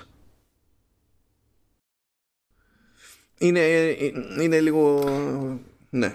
Την, την ερώτηση έχουμε ξανακάνει την έχω ξανακάνει εγώ δηλαδή όταν μιλάγαμε πάλι για το ίδιο πράγμα για Spotify και τα λοιπά έχω την εντύπωση ότι αυτό το, το θέμα είναι ένας φαύλος κύκλος έτσι γιατί και οι δύο πλευρές έχουν δίκιο και, και, τι, και τι εννοώ με αυτό. Ε, διάβασα, διάβαζα ε, σχόλια σε ένα από τα, αυτά τα άρθρα που έχουμε βάλει και εντάξει, γκρινιάζανε, κάνανε ράνε από κάτω ξέρεις, και τα λοιπά. Ε, κάψτε την Apple και όλα τα συνηθισμένα. Ε, και παρόλα αυτά σκάσαν δύο σχόλια που ακριβώς εξηγούν αυτό που είπα πριν. Ε, ο ένας έλεγε ναι, αλλά ξεχνάνε οι όλες οι εταιρείες ότι αν δεν υπήρχε η Apple δεν θα είχαν App Store, άρα δεν θα είχαν αγορά να πουλήσουν ό,τι είναι να πουλήσουν. Έτσι. Το οποίο είναι λογικό, άρα πρέπει κάτι να χρεώνει η Apple γιατί προσφέρει ότι όλη αυτή το, την πλατφόρμα. Και ο άλλος έλεγε ότι ξέρεις τι, η Apple ξεχνάει ότι το App Store δεν θα υπήρχε αν δεν υπήρχαν οι εταιρείες να, να χωθούν και να πουλάνε τα πράγματα τους ε, και να είναι και ενδιαφέροντα και να πουλάει, ξέρεις, μετά μούρι ότι έχω το καλύτερο App Store κτλ. Είναι δύο αντίθετες απόψεις, οι οποίες έχουν και οι δύο δίκιο. Ναι, είναι... Και δεν ξέρω τι μπορεί να γίνει. Είναι, είναι λίγο περίεργο αυτό. Διότι και η Apple θα γυρίσει και να σου πει ότι αν σε αφήσω να χρησιμοποιήσει το δικό σου σύστημα πληρωμών, έτσι και γίνει κάτι στραβό, ε, σε μένα θα παραπονεθεί ο καταναλωτής. Γιατί θα πει ότι εγώ πλήρωσα από εδώ πέρα. Να. Και θα αρχίσουμε να μπλέκουμε τα μπουτια μας. Που και αυτό το καταλαβαίνω από τη μεριά της Apple. Καταλαβαίνω επίσης τους developers ε, μικρούς μεγάλους. Ε, και περισσότερο τους μικρούς, να σου πω την αλήθεια. Επειδή το, η προμήθεια αυτή δεν είναι μικρή προμήθεια. Αλλά νομίζω ότι υπερβάλλουν και λίγο από την άποψη ότι μπορεί να είχαν συνηθίσει εκείνοι να πουλάνε στο web την εφαρμογή τους και όλο το χρήμα πέρα από την προμήθεια της τράπεζας για τη συναλλαγή να τους μένει αλλά μα είχαν προλάβει όλοι αυτοί οι developers να δουλέψουν σε εποχή που έπρεπε να πας στη Λιανική να πάρεις το πρόγραμμα σε κουτί. Δεν ήταν άλλα τα περιθώρια. Η Λιανική είναι Λιανική. ναι. θα σε έσκυζε έτσι και ειδικά στο software. Μια ευκαιρία παραπάνω και εξειδικευμένο software. Που σε έσκυζε. Εδώ τώρα άμα πηγαίνουμε και αγοράζουμε αγοράζουμε ένα παιχνίδι. Ε, και μπορεί να είναι παιχνίδι ξέρω εγώ και περσινό αλλά έχουν μείνει, ξέρω εγώ, συνεχίζουν να έρχονται και καλά συλλεκτικές εκδόσεις. Και μπορεί η συλλεκτική έκδοση στο. Όχι στη Λιανική. Μάλλον ναι, στη Λιανική, στον έμπορο να κοστίζει 13 ευρώ χοντρική. Αλλά επειδή είναι η συλλεκτική να κρατάει τιμή στο ράφι και να την, και να την πουλάει 80. Ποιο 30%. Ποιο 30%. Δηλαδή, νομίζω ότι σε αυτές τις συζητήσεις παραμερίζουμε πάρα πολύ εύκολα το τι σημαίνει λιανική πώληση. Γιατί και αυτό είναι λιανική πώληση. Ναι, δεν είναι κάπου σε ένα ράφι, αλλά και όλο αυτό το που υπάρχει από πίσω δεν είναι ότι δεν έχει κόστος σε κόσμο ιστορία. Ακόμα και το ότι θα περάσει από έλεγχο η εφαρμογή σου σημαίνει ότι κάποιος πληρώνεται για να κόψει κίνηση. Κάποιος πληρώνεται για να φτιάξει τα tools για τον αυτόματο έλεγχο σε ό,τι είναι να ελέγχει τα αυτόματα κτλ. Δεν, δεν μπορεί αυτό το πράγμα να είναι άσπρο μαύρο. Είναι, είναι, είναι λίγο περίεργο. Ταυτόχρονα βέβαια ισχύει και το ότι όταν έχει η ίδια η Apple ευθέως ανταγωνιστική υπηρεσία και εκεί προφανώς δεν της κρατάει κανένας μερίδιο υπάρχει ανταγωνιστικό ζήτημα. Δηλαδή δεν είναι και οι άλλοι τελείω κανίβαλοι ας πούμε, που διαμαρτύρονται γι' αυτό. Ναι. Μα, μα γι' αυτό σου λέω ότι έχουν και οι δύο πλευρές τα δίκια τους. Δηλαδή δεν ξέρω τι, τι μπορεί να γίνει πραγματικά. Δηλαδή έχω μια περιέργεια να δω τι θα αποφασίσει καλά η Ευρωπαϊκή Ένωση όποτε και όταν. Ε, αλλά και τι θα. Τι ε, ίσως κάνει η Apple μέχρι να βγει αυτή η απόφαση ξέρω εγώ, για να ε, ε καταλαγιάσει λίγο το, το χαμό. Η μόνη, η μόνη λύση στην ουσία που ε, φροντίζει η Apple να έχει το δικό του σύστημα και να το λειτουργεί όπως, όπως της γουστάρει και δίνει το περιθώριο σε developers να κάνουν και ό,τι αλχημία θέλουν είναι να υπάρχει ένας μηχανισμός εκτός του App Store και να μπορούν να κάνουν side loading. Αυτό δεν πρόκειται να το, να το αφήσει Apple. Δηλαδή ναι, αν δεν ναι. γίνει τέτοιος μεγάλος χαμός ώστε να υποχρεωθεί νομικά δεν πρόκειται να το κάνει. Ναι, δεν Όχι απλά επειδή θα χάνει λεφτά από τις προμήθειες. Χαίρομαι πολύ. Ε, θα υπάρχει και θέμα ασφάλειας μετά. Ναι, και θα σου πει γιατί να αναλάβω εγώ αυτό το ρίσκο. Για κάθε μάτια τρέχω μετά. Δηλαδή όλο αυτό είναι, είναι, είναι τέρμα περίεργο. Όμως, όμως, γιατί σε αυτό το θέμα, ας πούμε, πάνω που ε, ξεκινά επισήμως διαδικασίες η Ευρωπαϊκή Επιτροπή, καταφέρνει την ίδια μέρα και κάνει παρόλα η Apple. Και δεν πηγαίνει και κάνει παρόλα σε Spotify που είναι που ξέρεις, Spotify ξέρω ή Netflix. Λες πόσο να τους λυπηθώ. Έτσι δεν είναι και τίποτα, δεν είναι ένας developer που προσπαθεί να βγάλει για να έχει να, να τρώει. Είναι άλλο καπέλο. Απλά όταν, όταν έχεις μέγεθος σαν υπηρεσία, εκεί αρχίζει και σε ενοχλεί άλλο πράγμα. Γιατί βλέπεις ότι ξέρω εγώ το ποσοστό αυτό το λέμε το 15, έστω ότι είναι 15%. Ότι έχεις κάποιο σταθερό πελάτη, είναι στο δεύτερο έτος και σου έχει ρίξει το ποσοστό της προμήθειας. Ε, όταν βλέπεις αυτό το 15% σε τι λεφτά αντιστοιχεί, επειδή καταλήγει και ένα τεράστιο ποσό, ας πούμε, ενώ δεν αλλάζει το οριακό κόστος για την Apple. Δηλαδή, πώς να σου πω, τι, τι 100 συνδρομητές πάρει από το σύστημά της για Netflix, τι 100 εκατομμύρια πάρει για την Apple, δεν υπάρχει διαφορά στο έξοδο που θα καταβάλει, ξέρεις, για να λειτουργήσει, ξέρω εγώ, η φάση και να διεκπεριωθεί η πώληση. Είναι, είναι το ίδιο. Και γι' αυτό βιδώνουν αυτές τις υπηρεσίες. Γιατί σου λέει από πού και ως πού. Άμα σε αυτούς έδινε από ένα μέγεθος και πάνω flat rate, θα σταματούσαν την κρίνια πιστεύω. Ίσως εκεί να μπορεί λίγο να το μαγειρέψει αλλιώς. Αλλά πηγαίνει και κάνει το εξής φοβερό. Βγαίνει μια πλατφόρμα παύλα εφαρμογή email που λέγεται Hey. Και... Ε, τρία και μόνο από αυτό. Εντάξει, δεν έχει σημασία. Αυτό είναι. Δεν, εγώ θα πετάξω τα links τα σχετικά έτσι κι αλλιώς για να. Γιατί έχει λίγο ζουμάκι, έχει ένα θεωρητικό ενδιαφέρον υπηρεσία αυτή. Όχι. Να σου πω και γιατί τρία, έτσι. Ναι. Φαντάσου το σε φωνητική εντολή με την αγαπημένη σου βοηθό. hey, beep, hey. δηλαδή. ναι, ναι. ναι, θα ήταν. Ναι, κάτι θα έπαιζε εκεί περίεργο. Ε, είναι λοιπόν συνδρομητική υπηρεσία για, για mail που έχει κάποιες ιδιαιτερότητες τέλος πάντων, κάποιες τσαχπινιές για, για καλύτερη διαχείριση. Πάρα πολύ ωραία και είναι από την εταιρεία Basecamp που έχει την επίσης συνδρομητική υπηρεσία Basecamp που είναι για team management ε, team collaboration κτλ. Είναι επαγγελματικό εργαλείο. Microsoft, σαν το Microsoft, Microsoft Teams ας πούμε κάπως έτσι. Όχι γιατί το Teams είναι πιο πολύ για επικοινωνία. Ε, αυτό είναι πιο σύνδετη η υπηρεσία ε, δηλαδή είναι και λίγο τρέλο είναι και λίγο slack είναι και λίγο ένα outlet στο οποίο μπορείς να δώσεις προσωρινή πρόσβαση σε πελάτες και περιστασιακούς συνεργάτες. Είναι σχεδόν Λίγο one stop shop προς αυτό. Δηλαδή, ένα από τα, αυτά που έχει να προτάξει η υπηρεσία, ρε παιδί μου, είναι ότι να μπλέξει με 100.000 εφαρμογές. Ε, έχεις μία και κάνεις τα πάντα. Ναι, κάτι να σε χρεώνω με το κεφάλι όπως συμβαίνει ξέρω εγώ, σε Slack και τέτοια πράγματα. Ε, είμαι πιο ακριβώ με το καλημέρα αλλά έχω μία τιμή και τέλος. Δεν κλιμακώνεται προς τα πάνω. Οπότε όσο πιο πολύ λαό έχεις, όσο πιο πολύ συμφέρει. Αυτή η υπηρεσία λοιπόν έχει, το, το Basecamp έχει εφαρμογές για iOS και, αν, ε, και δεν γίνεται η διεκπαιρέωση των συνδρομών μέσω του, του App Store πληρώνεις εκτός. Όπως συμβαίνει και όταν παίρνεις εγώ, βιβλίο από Amazon. Και μετά έχεις πρόσβαση κανονικά από τις εφαρμογές και τα λοιπά. Και το, λειτουργεί έτσι το Basecamp κανονικότατα. Με την ίδια λογική λειτουργεί και το Netflix. Με την ίδια λειτουργική λειτουργεί και το Spotify. Με την ίδια λογική είναι και το, και το Amazon. Το, η ίδια λογική με το Prime. Ναι γιατί σου λένε ε, ε, οι εταιρείες αυτές αφού δεν με αφήνεις να χρησιμοποιήσω το δικό μου σύστημα πληρωμής και λες στους κανόνες του App Store ότι δεν επιτρέπεται να, όχι απλά να, χρησιμοποιήσω το δικό μου αλλά ούτε να βάζω link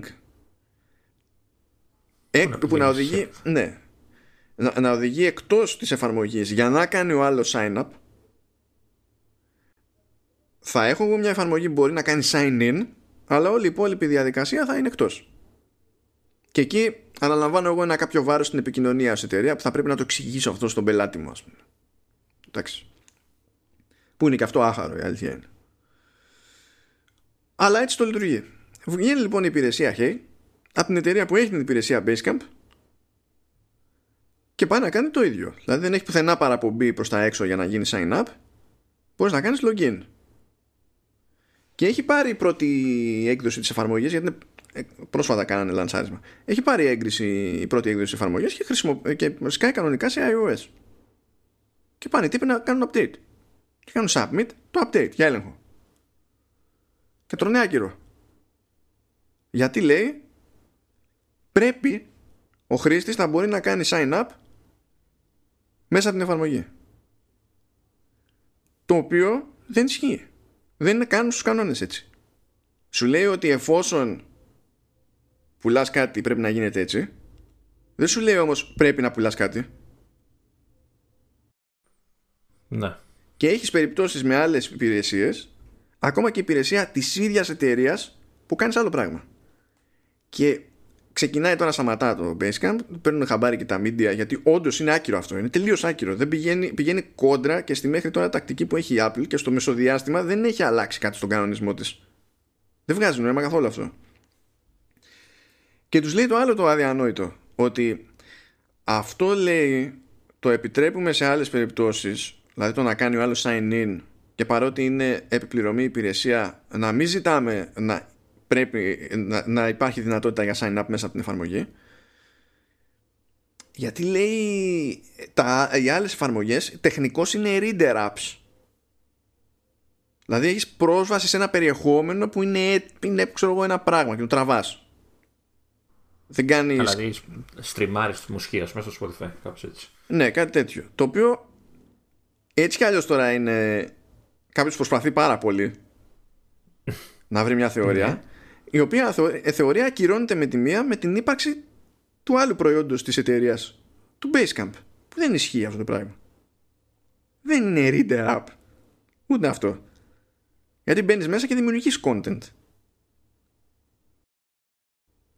Και αντίστοιχα και στο Dropbox ε, εγώ διαβάζω, δεν ξέρω αν το είδες, ε, ότι και καλά για το Basecamp που λες ότι αυτό επιτρέπεται γιατί είναι business service ενώ το άλλο είναι consumer product. Αυτό, είναι, αυτό είναι το επόμενο mm. σημείο τριβής. Αυτός ο διαχωρισμός είναι ηλίθιος. Ναι. Διότι δεν υπάρχει κανένας τρόπος να, ε, να, να, μου πει εμένα η Apple πώς θα χρησιμοποιήσω αυτό το προϊόν. Τι πάμε από business. Δεν είμαι καν υποχρεωμένος όταν θα πάω να πληρώσω τη, τη, τη συνδρομή ξέρω εγώ, σε μια υπηρεσία να το κάνω σε επιχείρηση και να το περάσω σε αφημί και στα έξοδα. Δεν, δεν, δεν λειτουργεί έτσι. Οπότε το να προσποιούμαστε ότι αυτός όχι απλά είναι ένας λογικός διαχωρισμός στην πράξη, αλλά ότι είναι και διαχωρισμός που μπορεί να διαπιστώνεται και να τηρείται συστηματικά, είναι άκυρο, είναι εκτός πραγματικότητας.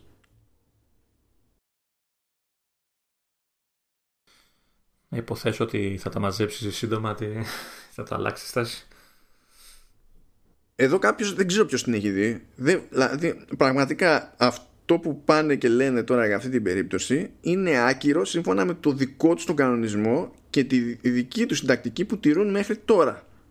και πηγαίνουν και κάνουν αυτή την παρόλα σε εταιρεία που δεν είναι Netflix, δεν είναι Spotify, δεν είναι Amazon, δεν είναι κανένα υπερτιτάνο γίγαντας. Πράγμα που σημαίνει ότι είναι ακόμη πιο εύκολο να τσαντιστεί κόσμος με αυτό το πράγμα. Και καλά μας παίρνει εδώ και τι θα κάνουν, δεν έχουν τα μέσα να αντιδράσουν. Δεν ξέρω πραγματικά. Και το κάνει αυτό πραγματικά καπάκι από την ανακοίνωση της Ευρωπαϊκής Επιτροπής. Λες παιδιά... το θέλατε και το κάνατε αυτό, εντάξει. Το, δηλαδή, ξέρω εγώ, δεν ξέρω τι να, τι να υποθέσω σε αυτή τη. Δηλαδή, κάποιος δεν σκέφτηκε απλά. Κάποιος δεν πήρε ποτέ πρέφα. Γενικά τι παίζει, ξέρω εγώ. Δεν. Απλά δεν. Ε, και μέσα σε όλα θα γίνει και ξεχωριστή έρευνα για την περίπτωση του Apple Pay. Εκεί πάλι είναι φάση που δεν είναι άσπρο μαύρο. Γιατί το ζόρι που φαίνεται να τραβάνε είναι ότι ένα σύστημα ανέπαφων πληρωμών τρίτου ε, είτε δεν υποστηρίζεται είτε όταν υποστηρίζεται ξέρω εγώ επειδή είναι σύστημα τράπεζας και τα λοιπά μέσω κάποιας εφαρμογής δεν έχει τα ίδια προνόμια στο σύστημα, στο OS οπότε προστίθεται βήματα ας πούμε, στην όλη φάση Τώρα δεν χρειάζεται να το κάνουν τόσο πολύ νιανιά. Το, το θέμα εδώ πέρα, γιατί είναι πάρα πολύ εύκολο να βγει και να πει η Apple και να ακόμα και αν το λέει στα ψέματα, στα ψέματα, αν το λέει σαν δικαιολογία και έχει άλλη πρόθεση από πίσω, μπορεί ακόμα και η δικαιολογία να είναι ρεαλιστική. Με το δικό του σύστημα ε, προσφέρει κάποια πράγματα σε επίπεδο ασφαλείας που δεν θα προσφέρει στον αυτόματο σε, σε άλλους. Δηλαδή, εκ των πραγμάτων δεν θέλει να παραδώσει σε τρίτο ξέρω εγώ, πρόσβαση στο λεγόμενο secure enclave που είναι πάνω στο chip. Δεν το κάνει. Υποτίθεται ότι γι' αυτό το έφτιαξε κιόλας έτσι, για να ναι. δεν έχει πρόσβαση κανείς. Ε, ε, Κάποιους περιορισμούς έχει και στο πώς λειτουργεί το NFC, το, το NFC chip σε αυτές τις περιπτώσεις. Αλλά νομίζω ταυτόχρονα ότι αυτό είναι κάτι το οποίο μπορεί να λυθεί με πρόοδο, με, με ανανέωση και εξέλιξη του αντίστοιχου API. Όπως έχουμε και ξέρεις Touch ID, Face ID, και τα λοιπά ναι. που είναι ένα πράγμα που συμβαίνει όλο πάνω στο σύστημα αλλά μπορεί να το χρησιμοποιήσει όποια εφαρμογή να είναι. Κάποτε δεν είναι. Δηλαδή με το που βγήκε το Touch ID δεν ήταν όλα έτοιμα. Έπρεπε να γίνει, να φτιαχτεί το API, να διατεθεί στους developers και να το υποστηρίξουν οι developers και τα λοιπά. Και, και το χρησιμοποιούν χωρίς να έχουν ουσιαστικά πρόσβαση στα δεδομένα, έτσι. Όχι. Όλα αυτά είναι κλειδωμένα. Ναι. Ίσως αυτό να είναι κάτι που τεχνικά λύνεται πιο εύκολα από όλα τα υπόλοιπα. Ταυτόχρονα νομίζω ότι δεν είναι κάτι στο οποίο μπορείς να πεις πάλι ότι είναι η φάση άσπρο μαύρο. Ε, βασικά τίποτα από όλα αυτά δεν είναι άσπρο μαύρο, έτσι, γι' αυτό και είναι άσπρο μαύρο είναι η φάση με το χέρι. Εκεί πέρα έχουν κάνει παρόλα στην Apple πέρα για πέρα. Ναι, ναι έχουν κάνει αυτό. Και το αντίστοιχο βέβαια που είπαμε, όταν έχει η ίδια εταιρεία ευθέως ανταγωνιστική υπηρεσία, αλλά δεν έχει να πληρώνει προμήθεια σε κανέναν, ενώ ο ανταγωνιστής έχει να πληρώνει προμήθεια. Αυτά τα δύο δηλαδή είναι, είναι off. Είναι off. Δηλαδή τουλάχιστον για αυτά κάτι, κάπως κάτι πρέπει να γίνει. Στη μία περίπτωση να συνειδητοποιήσει ότι αυτό που λέει δεν στέκει πουθενά και δεν, δεν, στέκει, δεν έχει κάνει προηγούμενο από την ίδια. Και στην άλλη περίπτωση ξέρω εγώ, να το μαγειρέψει κάπως. Ίσως με το flat fee που έλεγα από ένα σημείο και έπειτα ρε παιδί μου ώστε να μην είναι τόσο πίκρα ξέρω εγώ. Και ναι έχουμε λοιπόν αυτά τα κλασικά δράματα. Αυτές οι έρευνες παίρνουν αιώνες. Μην περιμένετε να καταλήξουν κάποτε έτσι εδώ κοντά πολύ απλά δεν πρόκειται έχουμε μέλλον και πλάκα είναι ότι μέχρι να καταλήξουν και κάπου μπορεί να έχουν αλλάξει οι συνθήκες. Ναι, μπορεί να έχει κάνει αλλαγές η Apple όπως έγινε με το Spotify. Ναι, θα το ειδούμε το, το πραγματάκι αυτό. Ε, έχουμε λοιπόν και θεματάκι επόμενο. Δεν ξέρω αν σ' αρέσει το πρόλαβε να το χασέψεις αυτό. Το, για το μηχάνημα μιλάς τώρα, για το ναι, Open Core. Ναι, ναι. Ε, διάβασα το άρθρο ε, και από ό,τι κατάλαβα πρόκειται δηλαδή για μια εταιρεία που βγάζει τα λεγόμενα Hackintosh. Ναι. Ε, PC ουσιαστικά που τρέχουν με macOS. Ναι. Έτσι τα έχω καταλάβει εγώ τα Hackintosh. Αυτή η φάση έχει πάρα πολύ πλάκα. Διότι πρώτον δεν είχε ποτέ στον ήλιο μοίρα, ήταν ξεκάθαρο αυτό. δεν είχε ποτέ στον ήλιο Θα πέσει ο κεραυνός από την Apple. Δεν, δεν είναι τυχαίο ότι έσωσα τη μια μέρα το, το, το, άρθρο που είχε link προς τη, στο site της εταιρείας που πουλάει Hackintosh και την επόμενη μέρα δεν λειτουργούσε το site της εταιρείας που πουλάει Hackintosh. δηλαδή ξεκινά, ξεκινάμε αυτό. Ε, καλά, μπορεί να ήταν τεχνικό το πρόβλημα, να βρει το σερβερ. Δεν βρίσκει το σερβερ, λέει. Ναι, αυτό είναι που ξέρω εγώ. Ναι, τώρα δεν ξέρω τι κάνει. αλλά ένας κρατήρας εκεί που ήταν το. Το ότι θα τσαντήσει την Apple είναι δεδομένο, διότι ε, ε, δεν δίνει άδεια χρήσης του, του macOS σε οποιονδήποτε τρίτο η Apple. Δηλαδή στο, στο, στη σύμβαση και προς το, αυτή που και καλά βλέπει ο καταναλωτής λέει ότι δεν επιτρέπεται η εγκατάσταση του macOS σε σύστημα που δεν είναι σύστημα της ίδιας Apple. The end. Οπότε ξέρεις με τι μία ρε παιδί μου, με αυτό θα, θα, θα σε πάρει στο κυνήγι. Κατα... Από ό,τι καταλαβαίνω, πάντως γίνεται έτσι. Άμα ψαχτεί κάποιος, μπορεί να φτιάξει ένα PC με macOS. Γίνεται, δεν είναι ιδανικά τα πράγματα. Ε, δηλαδή, ε, π.χ. ας πούμε, ε, είναι απίθανο να κάνει το iMessage να λειτουργήσει. Ε, υπάρχουν διάφορα πράγματα δηλαδή που βγαίνουν off. Γιατί εξαρτώνται από κάποιες καστομιές στο hardware στις οποίες δεν έχεις πρόσβαση γιατί στην τελική εκεί φτιάχνεις ένα PC με... πρέπει να προσέξεις λίγο για τη σύνθεση αλλά σε κάθε περίπτωση χρησιμοποιείς εξαρτήματα που βρίσκεις στο εμπόριο. Ναι. ναι, πιο γενικής χρήσης. Οπότε ό,τι παρά είναι custom δηλαδή και σαν λειτουργία βασίζεται σε κάποια καστομιά στο hardware απλά δεν.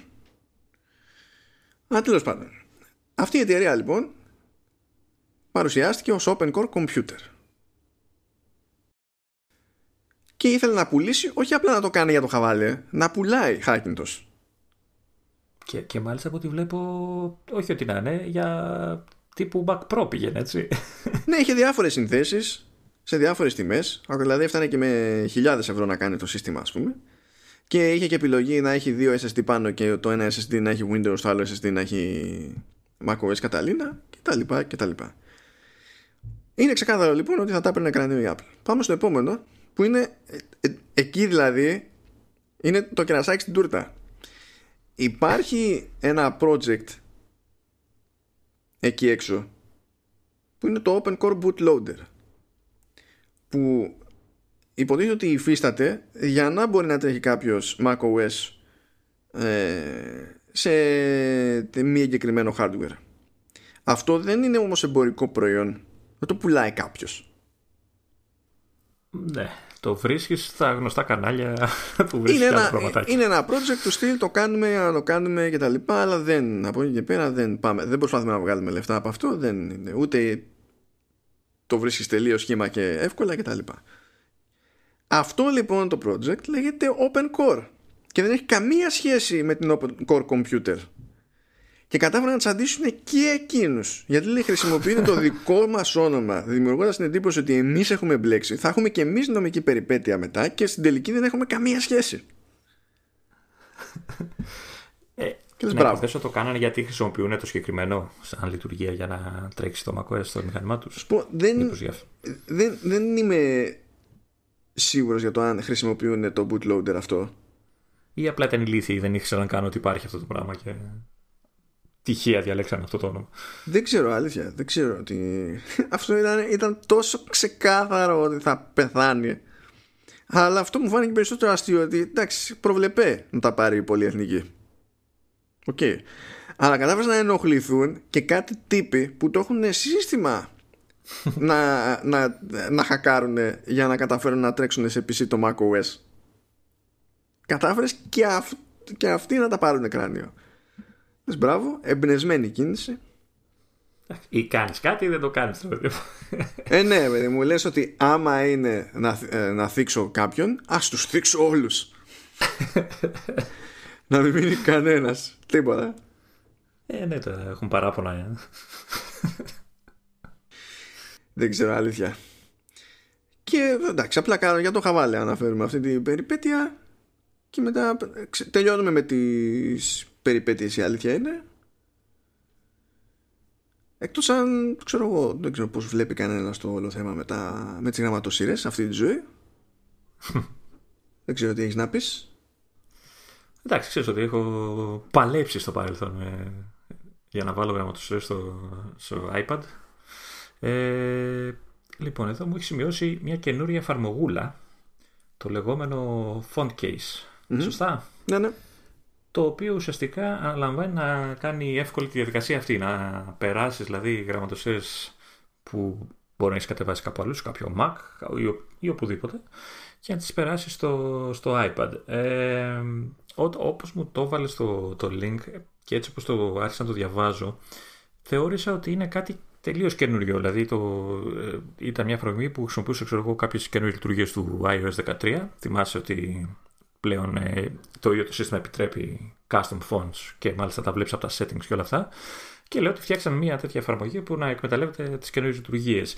Ε, θυμίζω ότι όλο αυτό το κάνω σε σύγκριση με την εφαρμογή που χρησιμοποιούσα εγώ όλα αυτά τα χρόνια και χρησιμοποιώ ακόμα ε, το, ε, το, το, το, λεγόμενο AnyFont ε, που έκανε και αυτό μια αντίστοιχη διαδικασία για να περάσεις στις γραμματοσυρές. Ε, έκανα μια έτσι γρήγορη δοκιμή στην, ε, στην εφαρμογή και από ό,τι κατάλαβα. Δηλαδή, εκτός αν πλέον κάνω τόσο πολύ λάθος, δεν κάνει κάτι πολύ διαφορετικό. Βασικά τα ίδια πράγματα κάνει. Ουσιαστικά ε, έχεις τη δυνατότητα να αποθηκεύσεις γραμματοσύρες σε ένα φάκελο στο iCloud, στο Dropbox, νομίζω σε αυτά τα δύο για την ώρα, και να ανοίξεις την εφαρμογή και να, να του πεις download από εκεί. Τα κατεβάζει το αρχιάκι που έχεις φτιάξει στην εφαρμογή και μετά κάνεις install έτσι το λέει και ουσιαστικά τι κάνει, δημιουργεί ένα προφίλ στα settings ε, το οποίο μετά πρέπει πάλι να πας εκεί να του κάνεις πάλι εγκατάσταση ώστε να εμφανιστείς στο όλο σύστημα του iOS και του iPadOS ώστε να μπορούν να το βλέπουν ε, οι εφαρμογές. Ουσιαστικά δηλαδή κάνει το ίδιο πράγμα που έκανε και το AnyFont πριν από χρόνια και κάνει ακόμα ε, και οι μόνες διαφορές που μπορώ να δω έτσι στη γρήγορη χρήση που έκανα την καινούργια εφαρμογή είναι ότι είναι το look, εντάξει, και το ότι η καινούρια είναι δωρεάν. Κάτι που μπορεί να είναι πολύ σημαντικό για κάποιους που δεν έχουν ήδη πληρώσει το AnyFont ή οποιοδήποτε άλλη εφαρμογή. Ε, το, σε σχέση με το AnyFont λες. Γιατί δεν ξέρω, ναι, επειδή ναι, ναι. Και, το, και το font case αυ, ε, αυτή η εφαρμογή στην ουσία έχει σκάσει ως μεγάλη αναβάθμιση άλλης εφαρμογής που προϋπήρχε και λεγόταν Xfont. Δεν είναι ότι ξεκίνησε από το μηδέν. Εικάζω ότι ίσως ε, με, ε, με, με, τα καινούργια iOS και iPadOS να είχε φάει κάποια, κάποιο θέμα λειτουργικό και να μην δούλευε σωστά η προηγούμενη. Δεν ξέρω. Δεν ξέρω. Μπορεί να μην την πάλευε ο developer. Ναι, μπορεί. Γιατί σίγουρα άλλαξε και χέρια αυτό τώρα. Επειδή το βλέπω ρε παιδί μου ότι έχει πάει στα χέρια mm-hmm. της Icon Factory που φτιάχνει το Tweetbot και το TOT και τέτοια. Και δεν ήταν. Το Xfont δηλαδή δεν ήταν νομίζω δική της εφαρμογή εξ αρχής. Κάποια τράβα πρέπει να γίνει και σου λέει στην ουσία δηλαδή αυτά που δηλώνει ως μεγάλες αλλαγές σε σχέση με το Xfont έτσι όπως ήταν είναι ότι έχει font preview από την εφαρμογή την ίδια για να δεις με πώς είναι η γραμματοσυρά τέλος πάντων να καταλάβεις να σε ενδιαφέρει. Ότι μπορεί να κάνει sync με folders σε cloud services όπως iCloud Drive και, και Dropbox ότι έχει υποτίθεται καλύτερη εξήγηση για την εγκατάσταση και τα λοιπά και το τι μπορεί να σημαίνει αυτό σε θέματα ασφαλείας επειδή κάποιος μπορεί να μην έχει ξαναμπλέξει ποτέ με την εγκατάσταση προφίλ και, σε συσκευή. Είναι, όλο αυτό είναι το σημείο που νόμιζα ότι έχουν κάνει κάτι διαφορετικό από το AnyFont ή οποιοδήποτε άλλο και τέτοια εφαρμογή. Γιατί αν δεις, ε, λένε, μιλάνε αναλύουν τα τι είναι τα προφίλ και τι μπορεί να κάνουν τα προφίλ, τι μπορούν να κάνουν τα προφίλ στο σύστημα. Δηλαδή, όταν ναι. ένα προφίλ, ε, δίνεις τη δυνατότητα σε αυτό που έφτιαξε αυτό το προφίλ να του, του δίνεις μια πρόσβαση που δεν τη δίνεις συνήθως ε, σε εφαρμογές. Ε, και αυτό υποτίθεται λίγο σε τρομάζει η εφαρμογή. Ότι σου λέει ότι ξέρεις, προσέχτε το, το προφίλ να είναι δικό σου, να μην έχει μέσα τίποτα άλλο γιατί μπορεί το ένα το άλλο. Και λες, ρε παιδί μου, αφού το φοβούνται, θα κάνουν, έχουν βρει άλλο τρόπο Όμως δεν. Αυτό κάνουμε και αυτοί το ίδιο πράγμα. Ε, νομίζω τουλάχιστον όμως είναι, είναι θετικό το ότι μπαίνουν στην διαδικασία και το εξηγούν τόσο. Γιατί ναι, το να έχεις μια εφαρμογή που να σου περνάει προφίλ και να το περνάει έτσι αγώγιστα και να μην έχεις ιδέα Επειδή έχεις ξανασχοληθεί, ας πούμε, με το κομμάτι αυτό. Κοίτα, η, η αλήθεια είναι ότι ίσως αναγκάζονται να το κάνουν κιόλας γιατί δεν ξέρω αν έχεις περάσει, έχεις περάσει του beta το προφίλ γιατί ίδιο πράγμα είναι. Ε, νομίζω θυμάσαι πόσες ειδοποιήσεις πετάει το σύστημα μέχρι να εγκαταστήσει το προφίλ έτσι. Δηλαδή προσέχτε, ναι. προσέχτε, προσέχτε. Οπότε όταν ο άλλος ξεκινήσει τη διαδικασία από την εφαρμογή και αρχίσει και του πετάει κάτι πράγματα, νομίζω είναι και, και κάποιος στο store, όπω το κατέβαζα, που έλεγε το comment αυτό, ότι μου, μου πέταξε αυτό, γιατί, ξέρεις. Δηλαδή, παρόλο που το γράφουνε, χαμπάρι. Ε, οπότε, ίσως το, το κάνανε όλη αυτή την ανάλυση για να προλάβουν, δηλαδή, ξέρεις, κάποιος που έχει αποφασίσει ότι θα βάλει φόντ, ότι να ξέρει να είναι προετοιμασμένο ότι θα δει πολλές ε, προειδοποιήσεις που θα προσπαθούν να τον σταματήσουν από αυτή τη διαδικασία. Ναι, και να ξέρει και τι σημαίνουν όλα αυτά τέλος πάντων. Ναι. Καλό είναι. Καλό. Το documentation το show καλό είναι. Δεν πειράζει. Ναι. Ε. Πάντως για την ώρα δεν βλέπω την Apple να κλείνει αυτή τη δίωδο. Δηλαδή, θυμάσαι που λέγαμε ότι με, τις με, την, με το καινούριο σύστημα θα μπορείς να αγοράζεις εφαρμογές από το store κτλ. Ακόμα δεν το έχει κλείσει αυτό το. Θα μου πεις δεν υπάρχουν γραμματοσυρές ακόμα. Δεν, δεν ξέρω. Μα δεν είχε πει τι θα κάνει. Ναι, αυτό λέω ούτε πότε, ούτε πότε θα το κάνει. Μου έλεγες ότι κάποια στιγμή, ρε παιδί μου, βλέπουμε να, να τις τρώει η μπαρμάγκα αυτές τις εφαρμογές. Ε, ναι, κάνει... λογικά ναι, αλλά αυτό δεν σημαίνει από μια στιγμή στην άλλη. Ναι, εντάξει, έχει περάσει. Περνάει χρόνος τώρα. Δεν έχει σημασία πόσο χρόνο περνάει. Σημασία έχει πόσο έχουν προσαρμοστεί οι πάροχοι. Ναι. Κάποιες αλλαγές γίνονται γρήγορα, κάποιες αλλαγές γίνονται πιο, πιο αργά. Δηλαδή, τι να πούμε, να πούμε πόσα χρόνια πεθαίνει, πόσα χρόνια νωρίτερα ξέρουμε ότι πεθαίνει Flash στο τέλος του 2020, 31 Δεκεμβρίου. Δεν είναι όλες οι μεταβάσει ίδιε, παιδί μου. Δεν... Και, και φυσικά τώρα που είπες για Flash, από και ένα άσχετο ότι έμαθα πρόσφατα ότι ήταν, θεώρησαν πολύ λογικό ε, στο, στο σύστημα την πλατφόρμα το e-class για τα δημοτικά ε, να στέλνουν ε, ε, δραστηριότητες, ας το πούμε, που ήταν flash. Μπράβο, μπράβο, ναι. μπράβο. Αυτό... Ήταν full flash. Και ε, εν τω μεταξύ μου το έλεγε άνθρωπος που δεν έχει έτσι μεγάλη τεχνική, δεν, δεν γνωρίζει ρε παιδί μου και μου λέει προσπαθώ το, το βάλω στο tablet, δεν. Ε, βρήκα ένα άλλο tablet, δεν. Πήγα να το βάλουμε στο laptop, δεν. Και ο, μου έλεγε φίλος που το, το, το, είναι λίγο πιο ψαγμένος ότι ο, ο μόνος browser αυτή τη στιγμή που επιτρέπει flash για την ώρα είναι ο Chrome. Αλλά και αυτός σου πετάει ειδοποίηση ότι σε λίγο καιρό γεια. Ναι, ναι. και ναι. λες, το ναι, με ποια λογική αυτό στείλατε τέτοιο πράγμα; Δεν είναι το ποιος έστειλε. είναι ποιος έστησε κάτι σε flash τη σήμερα ημέρα. Πι, πιθανότατα να, Πιθανότατα να είναι παλιά αυτά, έτσι. Να είναι... Αν Ό,τι βρήκανε, βάλανε. Αν είναι παλιά, τότε μπορεί και να έχουν δικαιολογία. Αλλά επειδή σε αυτή τη χώρα οι κανού μας έχω κάποιος να μίσθωσε τώρα project σε flash, εκεί θα τίλταρα και θα έλεγα αλλάζω το, αλλάζω σχολείο στο παιδί μου. Είστε βλάκες. Και, Απλά. και όχι μόνο αυτό, να σου λέει ξέρεις flash και τρέχει μόνο σε Internet Explorer. Που δεν υπάρχει βέβαια. Πια, ναι, ναι. ναι. Ενώ ναι. ουσιαστικά δεν υπάρχει. Εντάξει. Ναι, ναι. Πες μετά τι θα γίνει. Θα μου ζητήσεις να έρθεις να μείνεις και στο σπίτι μου τσάμπα Αυτά είναι ideas. Στο μεταξύ, ε, όταν είπες η class, εννοείται ότι το μόνο που σκέφτηκα εγώ ήταν Mercedes. Την πίσω ποτέ Λοιπόν, για να τελειώνουμε λίγο με fonts, ε, να προσθέσουμε ένα κάτι υψηλό, ότι αγόρασε προσφάτως ε, δικαιώματα χρήσης η Apple για μερικές γραμματοσυρές παραπάνω σε, σε Mac αλλά δεν είναι ότι αυτό το είπε και κάπου. Ή φαίνεται κάπου στο σύστημα πετάχει μια ειδοποίηση. oh. ναι. αλλά τα αγόρασε αυτά τα πράγματα. Και είναι δωρεάν η προστίγη των γραμματοσυρών αυτών. Και είναι, είναι γραμματοσυρές για διάφορες γλώσσες. Και μπορεί κάποιος να τις προσθέσει όλες μπορεί να δει δείγματα και να αποφασίσει ποιες θέλει και τα λοιπά. Και όλο αυτό γίνεται από μια εφαρμογή που υπάρχει έτσι κι αλλιώς σε, σε macOS από το Fontbook. που έχει ολόκληρη λίστα με γραμματοσύρες και όποιες είναι γκριζαρισμένες είναι διαθέσιμες αλλά όχι εγκατεστημένες. Οπότε θα βάλουμε εκεί πέρα. Οπότε ακολουθείτε τα εξής 47 απλά βήματα για να εγκαταστήσετε τα 10 fonts ε, να, να, πω πριν αρχίσουν να τρέχουν όλοι για να βρουν τις καινούριε γραμματοσύρε, δεν ξέρω αν υπάρχει μεγάλο νόημα για, για Ελλάδα, γιατί οι περισσότερες είναι. Εκτός αν έκανα κάτι λάθος εγώ, ε, μου βγάζει ξέρω, Ιαπωνέζικα γράμματα, Κινέζικα, δεν ξέρω τι. Ήταν έχει και Κορεάτικα και τέτοια, αλλά έχει, ναι. έχει διάφορες, έχει διάφορες. Δεν ξέρω δηλαδή πόσο ενδιαφέρει. Είχε κανένα δυο που είχε αγγλικά, δεν θυμάμαι αν είχε και ελληνικά σε αυτές. Ε, οπότε, ναι, ας τα δούνε, αλλά ναι. Ναι, εμείς θα βάλουμε οδηγιούλες να υπάρχουν. 47 βήματα, είναι απλά.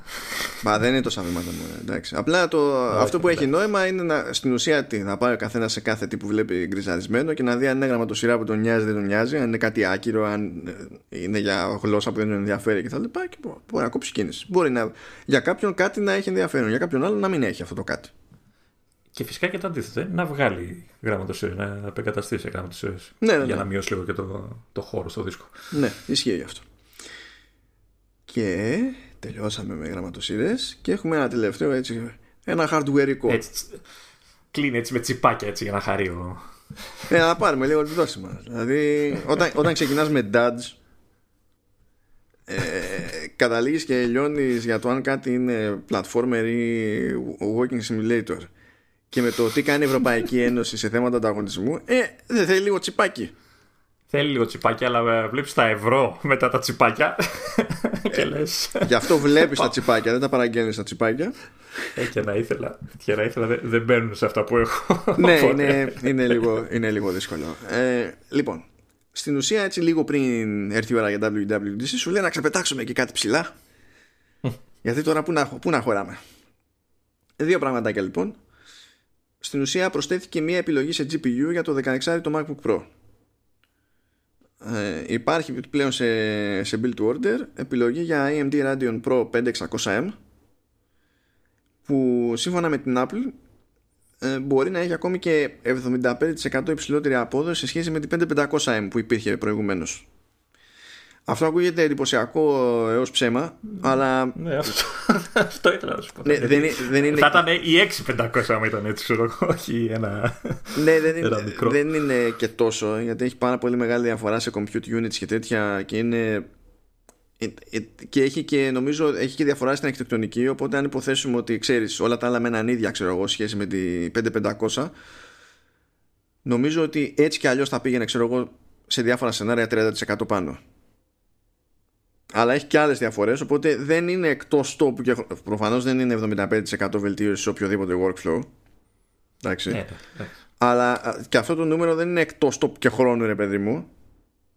Ανάλογα με την περίπτωση ισχύει.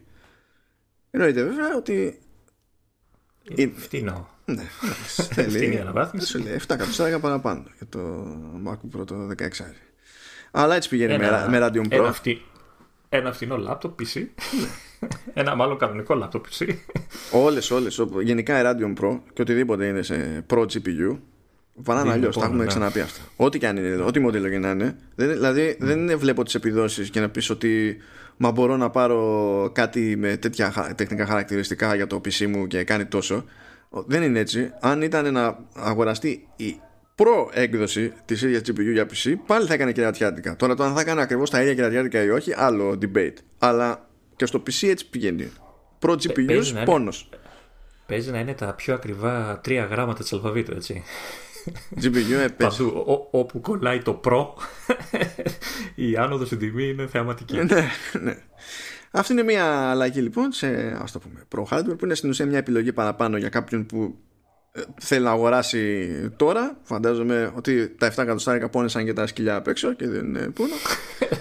Ε, προ, Προφανώς όταν λέμε για αναβάθμιση δεν εννοούμε ότι παίρνεις την κάρτα και τη βάζεις στο ήδη υπάρχουν μηχάνημα έτσι. Αυτά δεν υπάρχουν. Όχι, όχι, ναι, για build to order. Για, για MacBook Pro μιλάμε build to order. Δηλαδή, αν κάποιος ήθελε να πάρει τώρα ε, MacBook Pro και κοίταζε το 16, πριν δεν υπήρχε αυτή η επιλογή κατά την παραγγελία, τώρα υπάρχει αυτή η επιλογή κατά την παραγγελία. Αλλά κατόπιν εορτής δεν, δεν γίνεται. Κατόπιν εορτής μόνο εξωτερική GPU για να αλλάξει κάτι. Και μια τελευταία αλλαγή είναι ότι ε, άρχισαν να διατίθενται οι, τέλος πάντων, τα, τα custom τέλος πάντων, τα modules, παύλα κάρτες για τα SSD του Mac Pro. Δηλαδή πριν έπρεπε να παραγγείλει ο άλλος τη χωρητικότητα που είχε να παραγγείλει στο, στο μηχάνημα.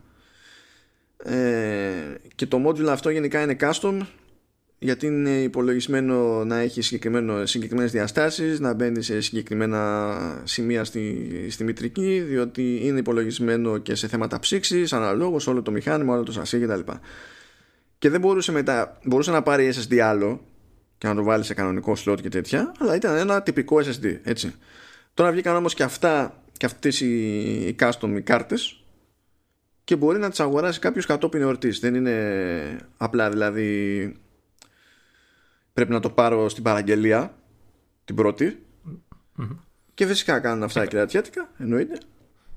Ε, εννοείται ότι αυτή ήταν και η λογική του Mac Pro, έτσι, να μπορείς να παίρνεις κάρτες και να τις βάζεις μόνο στο μηχάνημα. Ναι, ναι, ναι. Και πάλι δεν είναι μονόδρομος για κάποιον που θέλει να κάνει επέκταση χώρου με, με SSD. Μπορεί να πάρει SSD με την επίδοση που θέλει τέλος πάντων, άλλου τύπου και να, πούνε, να μπουν σε άλλο, μέρος, σε άλλο σημείο της μητρικής.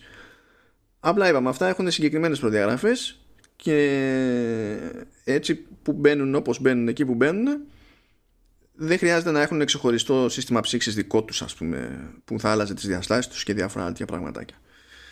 Και ξέρουμε ότι είναι και συγκεκριμένη επίδοση που είναι ακριβώς η ίδια επίδοση με το, το στάνταρ που έχει το όποιο SSD τέλος πάντων παίρνει κάποιος σε πρώτη φάση με, το, με την παραγγελία του μηχάνηματος ε, και έχει, έχει τρεις επιλογές έχει ένα τεραμπάιτ όχι τέσσερις συγγνώμη έχει ένα τεραμπάιτ στα 600 δολάρια 2 τεραμπάιτ στα 1000 δολάρια. Αυτό καλύτερο value for money.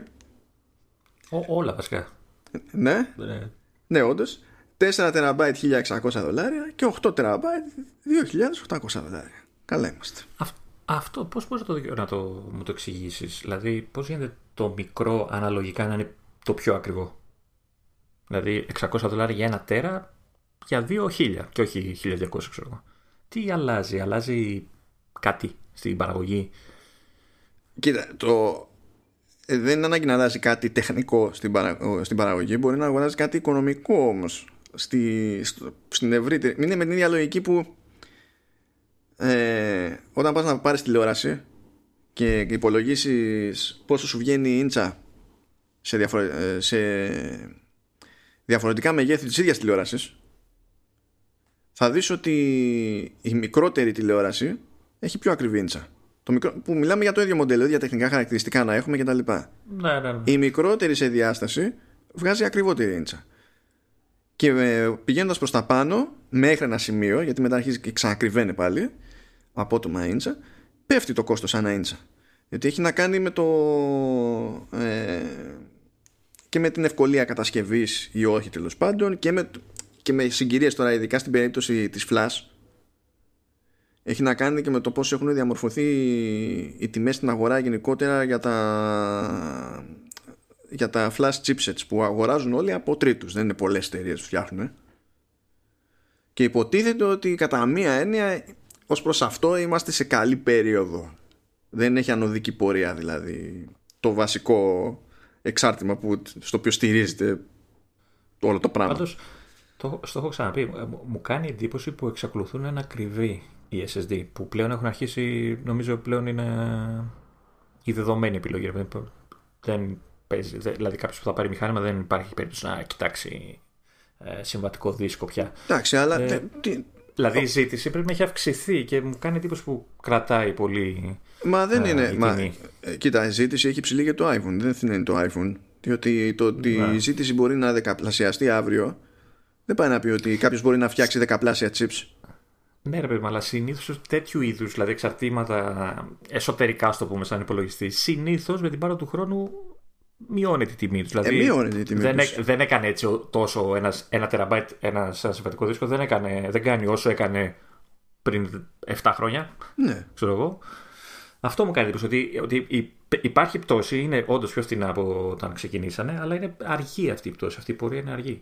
Ε, μα έτσι πάνε αυτά τα πράγματα. Εσύ. Δεν είναι το ίδιο. Αυτό το, ναι, αυτό έχεις, έχεις αυτό το πρόβλημα. το στυλ δεν μου αρέσει που συμβαίνει αυτό, άρα είναι λάθος. Είναι, είναι... Αυτή, κατάλαβες γιατί σε λέω μίζερο. γιατί ξέρω ότι καταλαβαίνεις.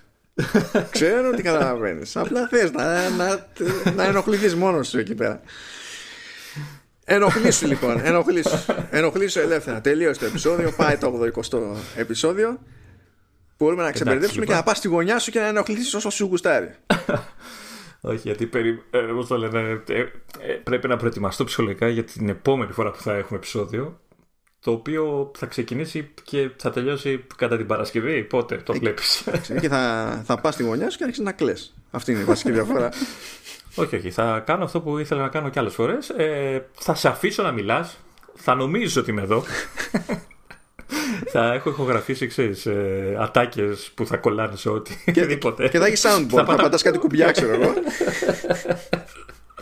Και λένε, ναι, δεν μάλλον, έχεις δίκιο. Εντάξει, λοιπόν, ναι, θα τους λυπηθούμε. Μπα. Από ποια άποψη; Ε, θα έχουμε πάλι 72 επεισόδια των 5 ώρα. Δεν ξέρω εγώ τι θα κάνει η Apple σε αυτή την περίπτωση. Ξέρετε, ανάλογα με το τι, τι, τι θα δείξει. Φαντάζεσαι να μην δείξει τίποτα. Φαντάζεσαι. Φέτος λόγω κορονοϊού δεν θα έχουμε iOS 14 του χρόνου. Θα, θα αλλάξουμε όμως πάλι το τέτοιο. Θα, όχι, θα έχουμε iOS 14. Απλά θα είναι τέτοιο. Το, το έχετε τρέξει ήδη. Είναι η beta του 13X. Θα σου πει αυτό. το ξαναλλάξει πάλι και δεν θα αρχίσει την κρίνια. θα γίνει με τα ονόματα όλα μας τα νούμερα και έχουμε χάσει το μπούσιλα. Ε, ε, υπάρχει περίπτωση δηλαδή την άλλη εβδομάδα να έχουμε beta; Συνήθως κοντά δεν βγαίνουν αυτές αμέσως. Η developer beta, οι πρώτε που είναι πιο unstable, συνήθως είναι επιτόπου. Αλλά τώρα δεν ξέρω αν θα είναι το ίδιο εύκολο γιατί εκεί τη διανομή δεν την κάνουν μέσω δικτύου. Πηγαίνεις και στη δύο. Να, πάρε. και το, και το περνάς. Ε, έτσι αλλιώς για μας νομίζω περνάει αρκετός καιρός. Για να... Δεν πρέπει να κάνω δύο εκδόσεις και μετά αρχίζουν και βγαίνουν για public. Ναι, ναι, είναι δηλαδή ε, ε, το λιγότερο, το λιγότερο, αν υποθέσουμε ότι μπορεί να ακολουθηθεί και το τυπικό πρόγραμμα που έχουμε συνηθίσει από άλλες χρονιές, το λιγότερο θα περιμένουμε 15 μέρες. Το πιο λογικό είναι να περιμένουμε κανένα μήνα, ίσως και λίγο παραπάνω. Και ειδικά μετά τα περσινά που βγάλανε πάρα πολύ γρήγορα public beta και ήταν σφαγή στο iOS 13 σφαγή παντού. Ήταν σφαγή μέχρι την κυκλοφορία κανονικά δηλαδή όλα. Μα έχουν αλλάξει ο τρόπο που τα φτιάχνουν πια και θα είναι πιο σταθερά ναι, ναι, έχουν, έχουν, έχουν βάλει blue tag στο, στο καρεκλάκι που έπαιζε από κάτω. Και... από ό,τι καταλαβαίνω, α, για άλλο ένα καλοκαίρι θα ανατινάζει το κινητό μου σε ανύποπτους χρόνους, έτσι. για το φοράει. Το Ποιος ασχολείται με το κινητό σου, Λεωνίδα; Ποιος ε, ασχολείται με το δικό μου κινητό, Λεωνίδα; Θα κάνω εγώ τη βλακία περάσει στην public beta, δεν μπορούμε να ηχογραφήσουμε τίποτα. να λειτουργεί τίποτα. Δεν είπαμε να μην το κάνεις αυτό είπαμε ότι μην το κάνεις. Το κατάλαβες πέρσι, το κατάλαβες και εσύ ότι δεν. Το, το κατάλαβα. Αλλά δεν. Αυτό, αυτό. Υπάρχουν κάποια ζητήματα. Οπότε να χαιρετήσω εδώ γιατί δεν ξέρω πότε ξαναβγεί κομμάτι με σένα. Εκτός να πάρεις κι άλλο Mac. Ω, δεν μας παίρνει. Έχουμε πολύ hardware να φεσωθούμε φέτε. Δεν, δεν μας παίρνει για άλλο Mac. Δεν είναι και η Θα δούμε. Αυτά αγαπητοί. Πάει το 20ο επεισόδιο υπομονή, έχει την παρουσίαση της Apple, θα μας πάει αίμα όλους, με τον ένα με τον άλλο τρόπο. Προετοιμαστείτε, προετοιμαζόμαστε κι εμείς. Προετοιμάσου, Λεωνίδα. Ναι, ναι. Βάλε και αν έχεις τέτοιο, αν, αν, σε πιάσει ξέρεις, και βουρκώσεις πριν, πριν κάνει την τέτοια ώρα για την παρουσίαση, φύλλα τα δάκρυά σου σε κανένα μπουκαλάκι εκεί που κάνει κολύριο, να έχουμε. Αχ, τι με περιμένει πάλι. Χαιρετούμε. Γεια, γεια.